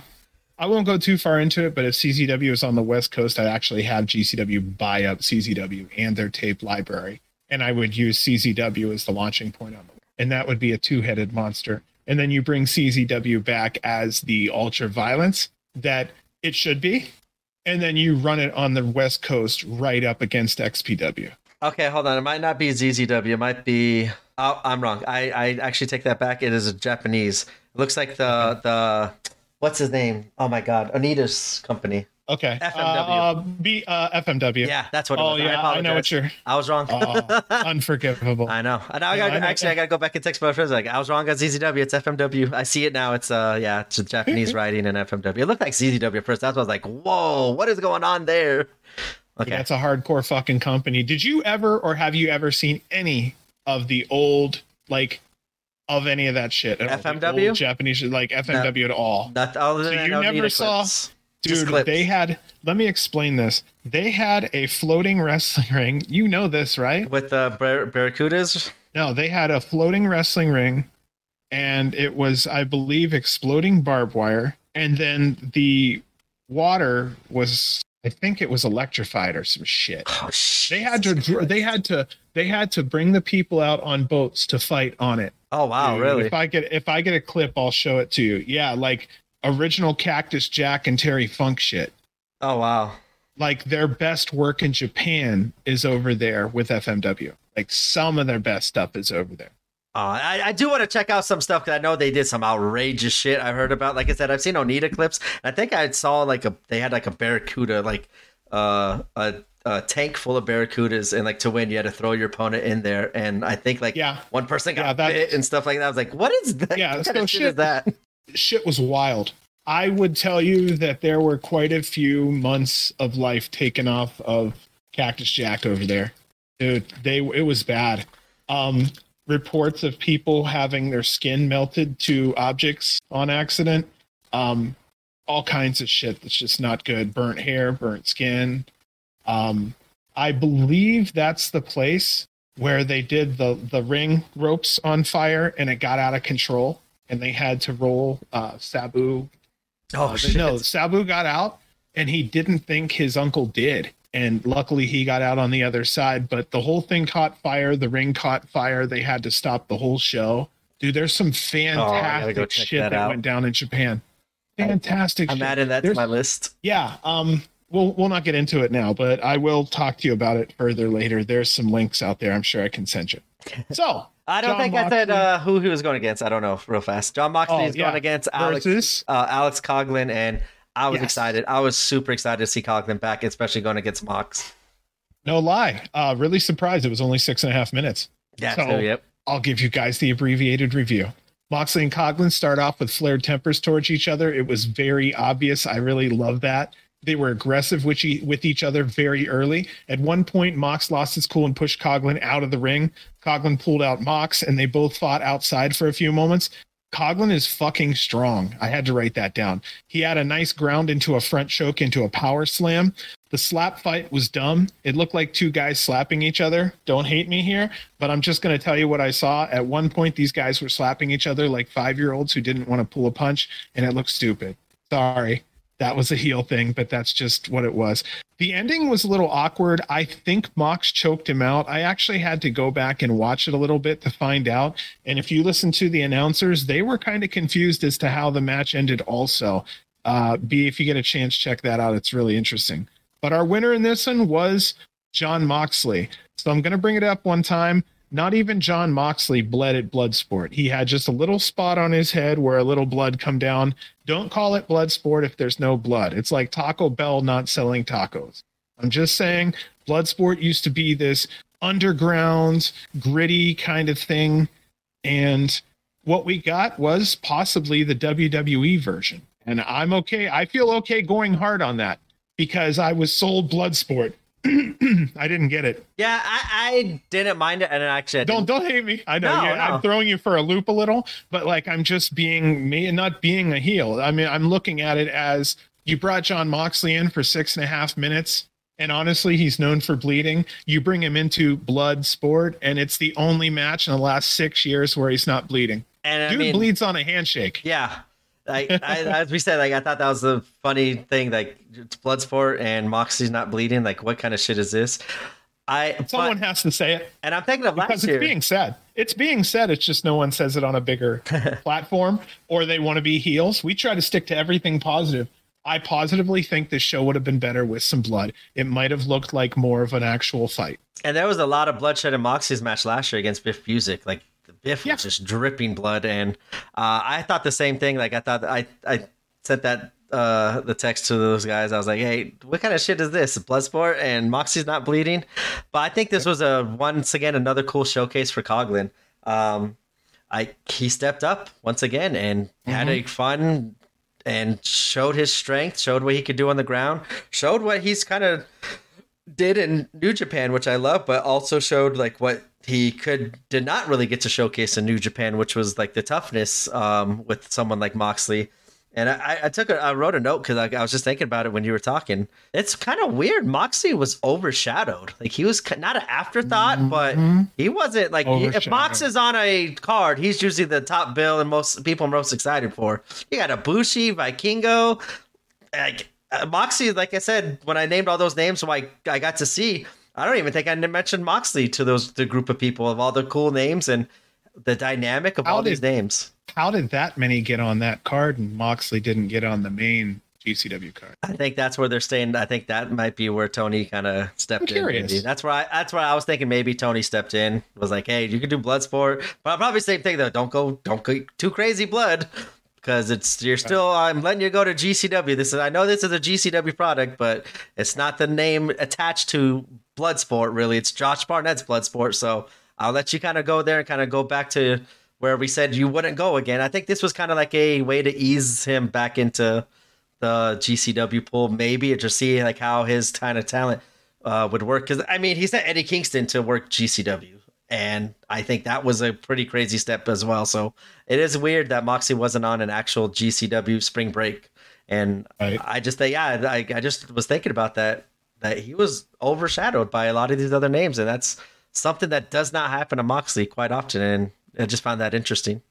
I just feel fortunate that we're able to have names like that come in Oh, and yeah. overshadow. Yes, that that that just makes another cool thing about GCW. Um, but I'm so glad for Coughlin to kind of get these matchups. I hope he does kind of catch on somewhere and works a little bit more because he's uh he's impressive. I really do enjoy watching him uh, wrestle against all these against Jordan, against Moxie. Against I loved his stuff that he was doing in New Japan as well.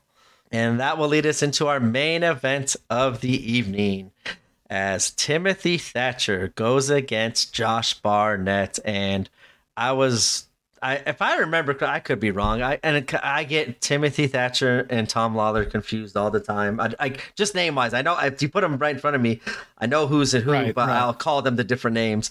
But I, if I remember, I think Timothy Thatcher was an MMA fighter as well. I'm, I'm not. I I think he wrestled in or fought in UFC. I, I'm gonna have to look that up while you're going over your review. But I thought this was a cool MMA versus MMA. Like this is if it wasn't gonna be Speedball versus Ibushi main event, I think this was a cool way to main event as you got two big guys that are really to put on a MMA kind of style matchup. And uh, I'm Josh Barnett is still incredible shape, and I'm. Uh, it was nice to see Timothy Thatcher in a GCW ring, even though it was Bloodsport. It was nice to kind of see him uh, outside because I don't know how much work he's done outside of WWE lately. Um, have we seen him in GCW? Man, I'm my brains with all this wrestling. I'm gonna have Thatcher? to look that up too. I yeah. don't believe so. Okay. I don't believe so.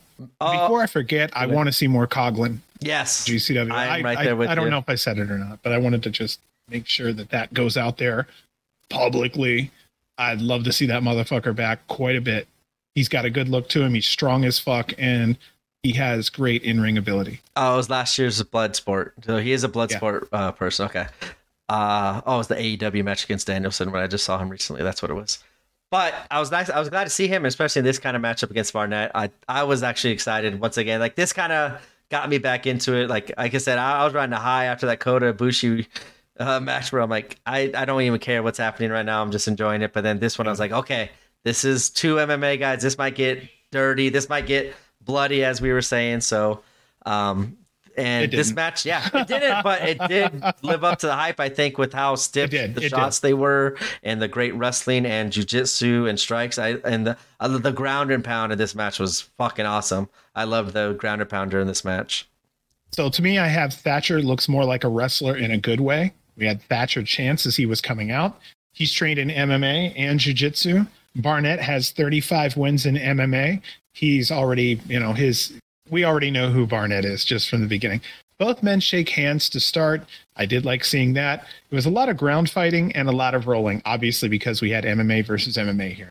There was a spot where Barnett and Thatcher was both rolling and they ended up rolling to the outside towards the end of the match and they struggled to get back in. Both barely beat the count. Thatcher ended up tapping out Barnett after a hard fought struggle. I was good with this because Thatcher looked more like he was in shape and a, a, a solid fighter in a main event. And Josh Barnett is still in good shape, but he doesn't look as good as Thatcher did. I think that's the best way to put it. Um, but I will say, this is my spot to say it because it's going to be towards the end of the show. But a lot of people shit on classic wrestling, but what a lot of you are seeing in this show was classic wrestling. And the people who appreciate it really did flock to this show because if there's anything I saw in this match more than anything, it was a lot of fans in their seats leaning forward. When you have fans leaning forward in their seats, they're paying attention. And that was what was going on here. And it was obvious. And it wasn't like, oh, crowd reaction, this or that. They were really paying attention. They were clapping and cheering when they needed to, but it got quiet quick because everybody wanted to see what was going on. It was the investment level was higher than usual, I guess would maybe be a way to put it.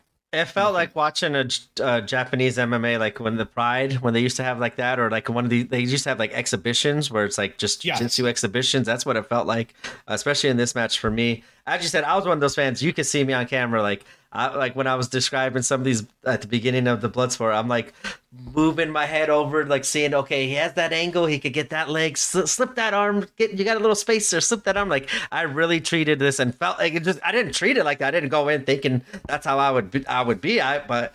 I end up turning into like a MMA fan watching this and like was looking at the angles and trying. I just said I was on the edge of my seat, moving my head around, trying to peek up and see what was available to whoever I was rooting for to get out of the get out of bottom position or trip their way up to their standing feet off their back. Like I was all into this. And uh, you said the classic wrestling. I, this match, I felt like I was watching an old William Regal Yeah. Finlay with no strikes. Like I felt like watching Yeah, an old yeah. like like the black and white TV or black and white screen watching old school wrestling where you just see them rolling around the ground. That's how I really felt during this match. And it's, as you said, I thought it was cool. I love variety. That's why I'm a GCW fan. And I think Bloodsport absolutely has a spot. And I think once a year is perfect. I don't think they should do any more.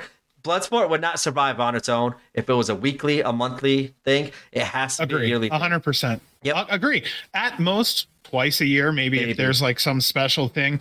And the only reason I would do twice a year would be for any storyline continuity to keep something going on in people's minds. Otherwise, yearly, there's really no story that's going to happen. Um, but you're right there.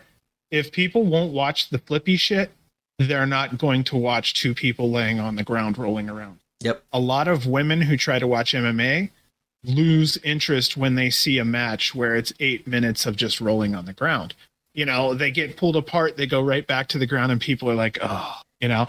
So yeah, for national TV, if you had a chance, be, you know, had a choice between watching, say, Bloodsport and watching, say, the average AEW show, Daniel Bryan, and you know, you'd probably want to watch the AEW show more. Mm-hmm.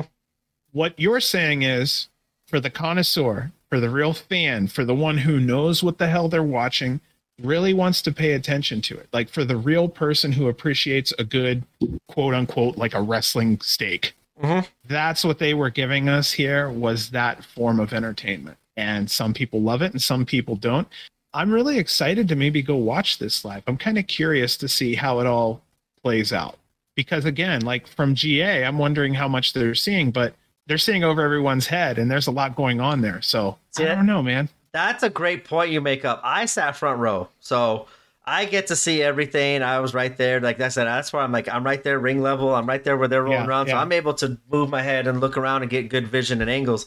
I was just thinking about it. As soon as you said GA, man, if I was standing in GA, I don't think I would enjoy this as much as I did front row. I do really think now, like where you sit or how you how you watch this will For affect it. Bloodsport. Yeah, for Bloodsport, for Bloodsport only. For for Bloodsport, I I believe so because the intricacies of the hand play and you know the leg locks and the hand, you know, like I said, the hand play, I guess. Yeah. Would be the best way to put it.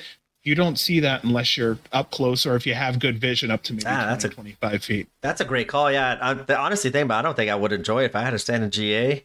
I, I and behind, like let's say, not even front row GA. If I'm like four or five people in front of me, I, I don't think I'd, and I would I don't think I'd enjoy it as much as I did. That's a great call by you, because yeah, I like I, I said. I'm, I'm moving my head. Like I, I felt like I was watching like someone I'm training with back in the day, fighting their U, like fighting in the MMA and like yelling out coaching stuff like get your arm in, tuck, tuck the leg, tuck the leg, roll around. Like I, that's Yeah. how I felt this entire match, and I, I think that's why I think I enjoyed Bloodsport. Uh, that, in my opinion, this was the best, uh, best card. And now watching it back, I could see why maybe a lot of people didn't like it. And I'm not listening with sound right now. I'm watching it just live as we're reviewing. So I do want to go back and catch the sound and see how really it, played off on on screen with the sound. Because right now, without the sound, Well, you know the Ibushi chant? Yeah. the Ibushi chant does not come across as one of the loudest chants in UCC. It, that's that problem that we Oh, have yeah. with miking the crowd. The excitement doesn't transfer. I'm sure that's something that's being worked on. No lie. Are you? Did you see my dog? I heard the dog. yeah, she was shaking her head like doing the ear thing. It's like it's, it's it's late. We gotta go for a walk. Uh just Yeah. real fast and like just a quick. I I loved it, but that, Yeah. watching it back, I could see why maybe a lot of people didn't like it. I watched it. I, the atmosphere, I think, was what created it, and they said that the. I, I'm not even joking. I really, if I could find it, I did catch some of the Bushi champ. I don't know which part it was. I I want to. I'm going to send you to to see to show you how loud it was, and from my point of Yeah. view, because Yeah. I, it was deafening. Like it was in. I, I was looking around like, holy shit, this is incredible. Look at the love Kota's getting, and he mm-hmm. absolutely took it all in and accepted it. And that, yeah, it's so crazy. Like I'm still stunned that match was only six minutes. That is mind blowing, Right? Because I swear to God. I was lost in time. Time stood still for me. That might be like the only time ever in wrestling I've been watching it where time stood still. Like I that match felt like a classic 20 minute incredible storytelling and then 6 minutes? No way. There's no way it was 6 minutes. I'm I'm still really interested in the thought process behind not having any blood. My only thought is possibly they didn't want to fuck up the ring. Otherwise, though, I'm don't man. I would blood, say that, blood, blood sport. but I want to say they they introduced a new mat.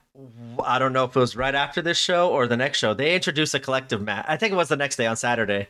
No, on Yeah, there's, Friday. there's a hole. There's a hole or two in that LA mat now. There's yeah, it was taped up. I say it was yeah. The referees are constantly right before the matches were. We're hard on our mats. And MLJ hard was on our mats. like stepping on the tape, trying to push it down. I saw him doing that. But It- I, it is what it is. I have to say though, in person, Bloodsport absolutely was the best show of the weekend. I'm so glad Really? see it live. Yeah, I, it was my favorite one of the weekend. I live and in person.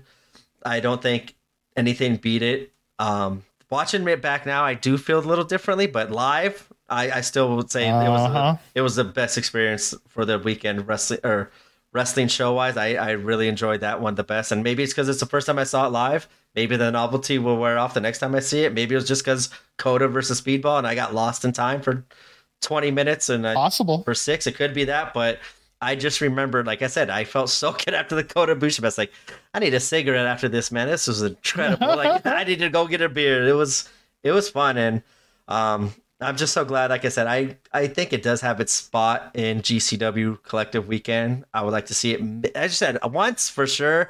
Maybe Yeah. twice, as you said, to maybe get some new names on there. only for special only for specialty or maybe if there's some story continuity or maybe you have so many stars that you can't deny it and you have to put on a show for the money. and maybe stat padding for records. Like obviously, like ten and zero looks better than two and zero or two and two. Like, um, yeah.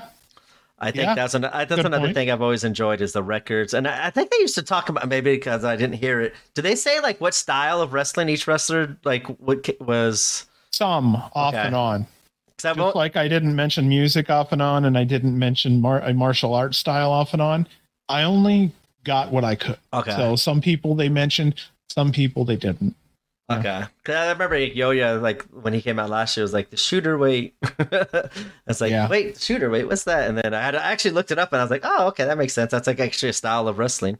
Um, I, I might be Hmm. I might be saying it wrong, not shooter weight, but it was shooter something, and uh, I, the shoot kind of wrestling Shoot style? Yeah, exactly. It was something like that, but I think it wasn't that specific one. I think they did call him like a shooter weight or something because he is kind of uh, Interesting. lightweight, and but he's a legit like shoot wrestler. Um, Yeah. and I like how it gives, like you said, it gave Marina the platform to fucking kill. It gives Kratos, gives people like Coughlin against going against Moxley, showing showing how well Coughlin could wrestle in, in this situation, and gives like uh, Eric Hammer like it. I just think it has its place in wrestling, just not as a full time promotion running weekly, monthly, or anything like that. I just think it has a cool, unique experience, and I Yeah. I, I enjoyed it. I like I said, uh, at the moment, uh, at watching the shows, all after all ten, I said I laid out my top three. It was Bloodsport, Joey Janela's, uh, Spring Break, and I kind of have a tie. This is gonna sound bad. DDT versus GCW and emo fight. I enjoyed the emo fight and the crowd and the songs and stuff like that. Your dog's like, please, can we end this podcast so we could go? Yeah, right. it's like My dog's on, doing man, the I'm same thing out there. hungry. Probably, I gotta go walk him. But Yeah, overall, um, first two shows. I think go ahead. Sorry. Oh, I was just going to say I think Bloodsport is a fantastic idea. It has all the it has all the feelings of a new idea. I think there's great execution in the idea. I think it's 80% of where it could be and I think they're on the right path to going further. I really do feel that if you're going to call it Bloodsport, please put the blood Oh. back in. And with MMA, MMA is blood all all over the place half the time. So if you're going to do fake MMA, at least try to make it look real and the blood does help with that And I think what it was is like most of the time it's blood. Like I think in Bloodsport, like they don't blade either. Like I think legit last year was Moxley slicing Biff with the elbow or Yeah. something like that. So yeah I think it legit has to happen shoot wise. But I think that I, I the a real reason I think we didn't see any blood was because the striking. There was a lack of striking in this one. I'm not hating well there was because no i'm just saying Yeah. that of all the matches that were going on out there not one of them after bloodsport came up with a bruised face. Yeah, I really wish Not they one kind of do some more striking. Like Tankman kind of started off in hammer, but for the most part it was grappling. And I don't mind it. I don't hate it. Like, but maybe next year, as you said, kind of like I, and I said this at the beginning when we were going to going over it. Did feel like a lot of these matches did feel sim- similar with the struggle on the ground and and but it was every single match. I would I want to see like a blood sport just like straight kickboxing. Like like i feel like i feel like this ground? blood sport there was a uh there was a decision that was possibly made after some thinking and this was the decision that was made Yeah, I, I I enjoyed it though overall. I I uh I want to go back and watch it now with the sound, and I will be once we get caught up with the podcast and I got time to watch my own shit. And it sounds like I'm not going to be watching Raw SmackDown no more on a weekly basis, so I got free time to catch up on more independent wrestling and GCW shit. we're going to learn a lot more about wwe i think in the next Yeah, I think Friday's the big more. one. keep the faith just like you always do I think Friday's the what one. happens. But I heard there might be mutiny in the locker room. Oh, I, WWE. There's a lot of pissed off people, I don't blame established stars. I guess Bayley, she's Good. she's not in a good spot. She said bye Yeah, good for her. on Twitter. She's like, I really hope a lot Like, more people do. it. Like the whole women's division seemed upset. I saw like someone posted a tweet about like Charlotte Flair complaining about not main event and Ronda Rousey complaining about two minutes. Bayley complaining that you're letting this person back in after everything that's been happening over the last six months without him. Incredible. You Mhm. show up for 24 hours. Look what you've done to the whole product. Yeah, you made yourself billions of dollars, but you lost a shitload of fans and a shitload of loyalty from these wrestlers as well. So I, I do think Friday's going to be Wow. a big thing as well. So going back I've- to GC. Oh, sorry. Go. no, I've just no. I'll I'll touch it just for one minute here. I don't know if I've ever seen a sh- very many shitty Raws after. Usually that's Uh, when yep. the international fans are there. That's when the crowd is fucking loud. It's like a soccer crowd, and this shit, man, there is not anyone that likes it at all. And they were booing. Like I know at the end, uh, someone posted a video like a WWE digital exclusive. Um, like Cody walking up to the ramp. Like I didn't see any of that match. I, I know he got like jumped by Brock Lesnar or whatnot, but I could, they were booing as Cody was walking up. They were booing, and now uh, it could be two ways. I could see them booing. Not Cody, but booing like, what the fuck did I just watch? And why did you I think this? they were booing the story. I think yeah, they they're like the why did you get our like you killed us twice with Sami and Cody. Like you've lost you've lost a lot of fans that way. I can see them booing that decision, booing that Vince is back, booing that was a shit raw. But I see a lot of people saying like, oh, They're- they're booing Cody. I'm like, I don't think this is the case. It's not the same No, as AEW. It seems like people are pissed off because that would have been the perfect time for Cody to win. yeah, Um, I think the fans were just pissed off at the end of the show. I don't. What did they get? Could you imagine sitting in that seat for three, four hours and going, the fuck did we just get? Imagine being one of those front row people that pay all that money just to get front row for that. And usually it's like the people that go Oh. to that Raw are the ones that didn't go to any of the WrestleMania, so they settle for the next best thing. And And there usually there's like someone comes out. yeah, and None of that shit happened. nothing. Like I, I guess what I heard. it was uh it was uh pretty bad in my opinion but like i said i'm kind of not too bad about it as i probably normally would because it literally opens up my mondays and fridays now to catch up on more gcw or more independent wrestling just in general and see all the cool stuff okay so here i just pulled it up real fast you're that you got a three hour show Mhm. 10 12 22 31 minutes. 29 minutes yeah Roughly. yeah 29 minutes of Roughly, wrestling yeah, jesus yeah. christ yeah That's that's what it was in three hours. And you figure 25 minutes of that three hours or more was commercials. I'm gonna now use that Mondays and Fridays to catch up on old Bloodsport and catch up on Santino wrestling. There you go. That's an idea.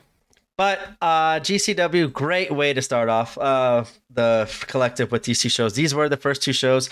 I don't think we're going to stay in order of uh, shows and and how they kind of chronologically happened throughout the weekend. Like it's uh, like we were saying, we're kind of picking our top. Like we picked top five cards that we really wanted to review, and they mostly were GCW heavy wrestlers, while still acknowledging and giving love and support to everyone else that performed that weekend and doing the quick little mini reviews as we did with Santino. So they're not going to be in chronological order per se, but um, we're going to do our best to kind of work around that as best we can. But it just kind of so happened this one was the two shows that we wanted to cover, Bloodsport and Yeah. uh, Santino brothers. But I at that's at this moment my own personal self and enjoyment watching the shows, I was on cloud nine after Bloodsport. I could not wait for the next show. Um, holy shit, what was the next show? It's off the top of my head now. Um, Uh, DDT Pro Wrestling yep, DDT Pro after- Wrestling, and I had no idea what to expect for the there. culture. And for the culture night, I was really looking forward. To, okay, real fast. That's what note I did take. So fucking awesome seeing Myron Reed. I know it's for the culture stuff, but I'm so glad to see him. But the whole thing with the AEW and how we love Tankman, Swerve Strickland had brought in his uh, mogul affiliates, and those two fucking flopped, and they're gone. I think off of TV. And I know he's talking about bringing in new people. Two names I would love to see him bring in. I think would fit in Yeah. perfect. Myron Reed is. and Calvin Tankman. That would be an immediate upgrade to the other two that he had, and I, I would love to see it. I, I'm just so glad to see Myron Reed back in, uh, like just outside and in GCW because I really do like him, and I will be shouting his praises on the For the Culture show because that was actually a really fun show too. I actually I think action wise, mm-hmm. in ring action wise, that might be the best card of the weekend in ring action, in my opinion. So what do you what do you think we should do next then? Because we're kind of talking about it in the hardcore listening. One of my thoughts are we do for the culture and Jimmy Lloyd's Degeneration F next, but that's two full shows, I'm guessing, right? Um, yeah. full shows. I know I was kind of I'm high up on What the emo thinking? fight, but now once you said it with the whole music and stuff like that, it might take away the time to make it a full one, like how we were saying. So yeah, I'm all down for. Uh, let's see. So after that, we have DDT, and what do we say for the culture? So yeah, I'm just going like in sequential order. I'm looking at what should be eliminated, what should be talked about. What do you think? I think we should leave it as a surprise for the viewers or for the listeners, and we will uh, Okay. kind of come up on Yeah. our own. I, I like the whole Okay. Yeah, we'll talk about it yeah. and figure it out. That's a good idea. Because I, th- I think Um, we might have to make a little adjustment to what we originally said. Because I, I agree with you now. I think that G Generation F had more GCW talent than. I mean, Emo Fight did too. I really enjoyed that one. But maybe we could put those two together as one. And to yeah, we'll figure it out. But it was was, pretty good. Yeah, for the culture, I have to still sit down and watch. I'm I- not lying. It was it really that good, huh? I enjoyed the in ring, yeah, and the Okay, crowd. Like the crowd was a little bit smaller, but not really filled up near the end. Um, Okay. I yeah, it was one of the sleeper shows for sure of the weekend. I, I wasn't going into it excited. Like I know a lot of people kept on saying sleeper. That's why I said sleeper. I don't know. I did have expectations going into it, and they exceeded it as well. So, I, oops, sorry, I don't want to call it a, a sleeper of a show because I did have expectations and I wasn't sleeping on it, and it definitely delivered. Yeah, I uh I'm kind of interested now into what's going to be next. Hmm, hmm. We'll figure Well, it out. We'll I leave guess the we'll- listeners yeah. mystery mystery episode next time. You'll know you'll know soon enough, trust me. I like to I like to run my mouth Yeah. on Twitter, tell everybody what's going on. So But great start to the collective. I at this point, literally in person, I was just enjoying everything. It was awesome. I was uh, two for two on shows for me. Like I said, Santino Brothers exceeded my expectations, and I I'm actually interested to see where this these storylines go with like Delilah Doom, DKC, and Cameron Gates, and all that stuff. And it was nice to see some names that Vandagriff that we see all the time, and Tito. Uh, I want to go check out some more of their the Santino shows because we have a lot of talent that we enjoy on their show. And after that one, I and I like how they ran it. I I emotionally invested into some of these stories that I wasn't even before. And as a fan, that's a good feeling to have because now, like I said, yeah, I want to go check them out, and I definitely will. What was your thoughts on those two shows, real fast? Okay, the Santino show was better than expected. Generally, with local shows, you have very little expectations.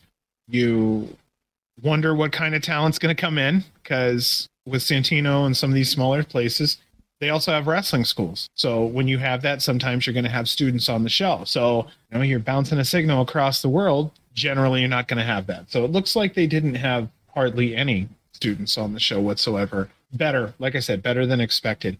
Bloodsport, I was really taken back by the lack of blood in Bloodsport. No lie. I don't know say about that portion of it. The rest of it, for what it is, I'll stick to my original statement. I think it's a fantastic idea and it needs to have some polishing. I would say the same thing about the UFC when it first started. I would say it's a fantastic idea and it just needs polishing. And it I did, think, and that's when and they, it, and it did. they blew up once they did all that stuff. You're right. yeah i i see i see a complete idea with some incomplete execution and it's only going to take a matter of time i don't fault anyone for it i think the amount of growth that bloodsport needs uh, is the growth that can only be found by doing it over and over and going okay this worked this did not work also it wouldn't be maybe against gcw to ask the fans what they thought about bloodsport um, what they would like to see improved about it what they didn't like about it And see, that's where I'm like, oh, I know we're extending this longer, but I think that's where okay uh, Brett doesn't. I don't think Brett has too much involvement in Bloodsport. I think he just literally provides a platform, if I remember hearing correctly, on like it's Josh Barnett's baby, and but him and It Brett has- yeah have a good relationship. I, I'm pretty, and I don't like. I know Brett was behind the computer uh, throughout the whole day, uh, whole collective. But I'm trying to think like during the show, he probably was still helping out production and stuff like that. But I honestly, booking wise, I don't. I could see this just being Jarnett, Barnett's baby, but Brett putting it on his platform because he knows it, it is successful, and Barnett knows the only way you're going to get this many eyes on it is to keep it with GCW. So I, and I'm going back and it doesn't even say GCW Josh Barnett's Bloodsport. It just says Josh Barnett's Bloodsport 9. So that's what kind of makes me think uh, that Brett doesn't really have too much to do, and I'm I'm fine with that because Josh, like this was nine, and I've enjoyed every one of them so far. There was one, I, and that was called the COVID one. I didn't really like because there was no fans, but um, other than that, I think Bloodsport's been a hit in my opinion. All right, let's send them out of here like how we did earlier with saying uh, the same note. We got this. Sure, let's I give know that we a try. uh, yeah, I think we said what we needed to say. Thank you all again. Like, I guess that's one thing too. We got a lot of praises too. I, um, online and um with the like. I I know we got A lot of quite nice motherfuckers. Period. yeah, and we got a and we got a couple new fans there. I kind of spread the word um, while I was at the collective about the podcast. And I did see a kind of a little boost in numbers, not a lot, especially during a downtime when we didn't record for those days. We kind of kind of kept a same path and same numbers as we would if we just released an episode, which was nice to see as well. Yes. But yeah, That's a good point. Yeah, people people are sticking into here, and that's that's really nice. Yes, and thank you all though that said, did send out some nice uh, words on Twitter and uh and keep on listening. It's been fun, and this is going to be a fun two weeks catching up before GCW gets back on their hectic schedule. Well, I Alex. already have. But- I was gonna say I already have one review written, and I'll be basically ready to plug another in. I'd probably be ready to go again tomorrow or the next day, easy. So we'll we'll talk about it. I it jumped in my head as you're closing. I'm like, yeah, it's getting late, so now my thoughts are going in a hundred different directions. All right, let's send All right, it outta dude. here then. It with the late owls here. Okay, let's do it. You ready? Long. God damn it! I didn't start it. I you just freeze? It, yeah, like a fucking possum. Shit. Long. Long live You see. G W. C dub dub dub. See you later, boys and girls.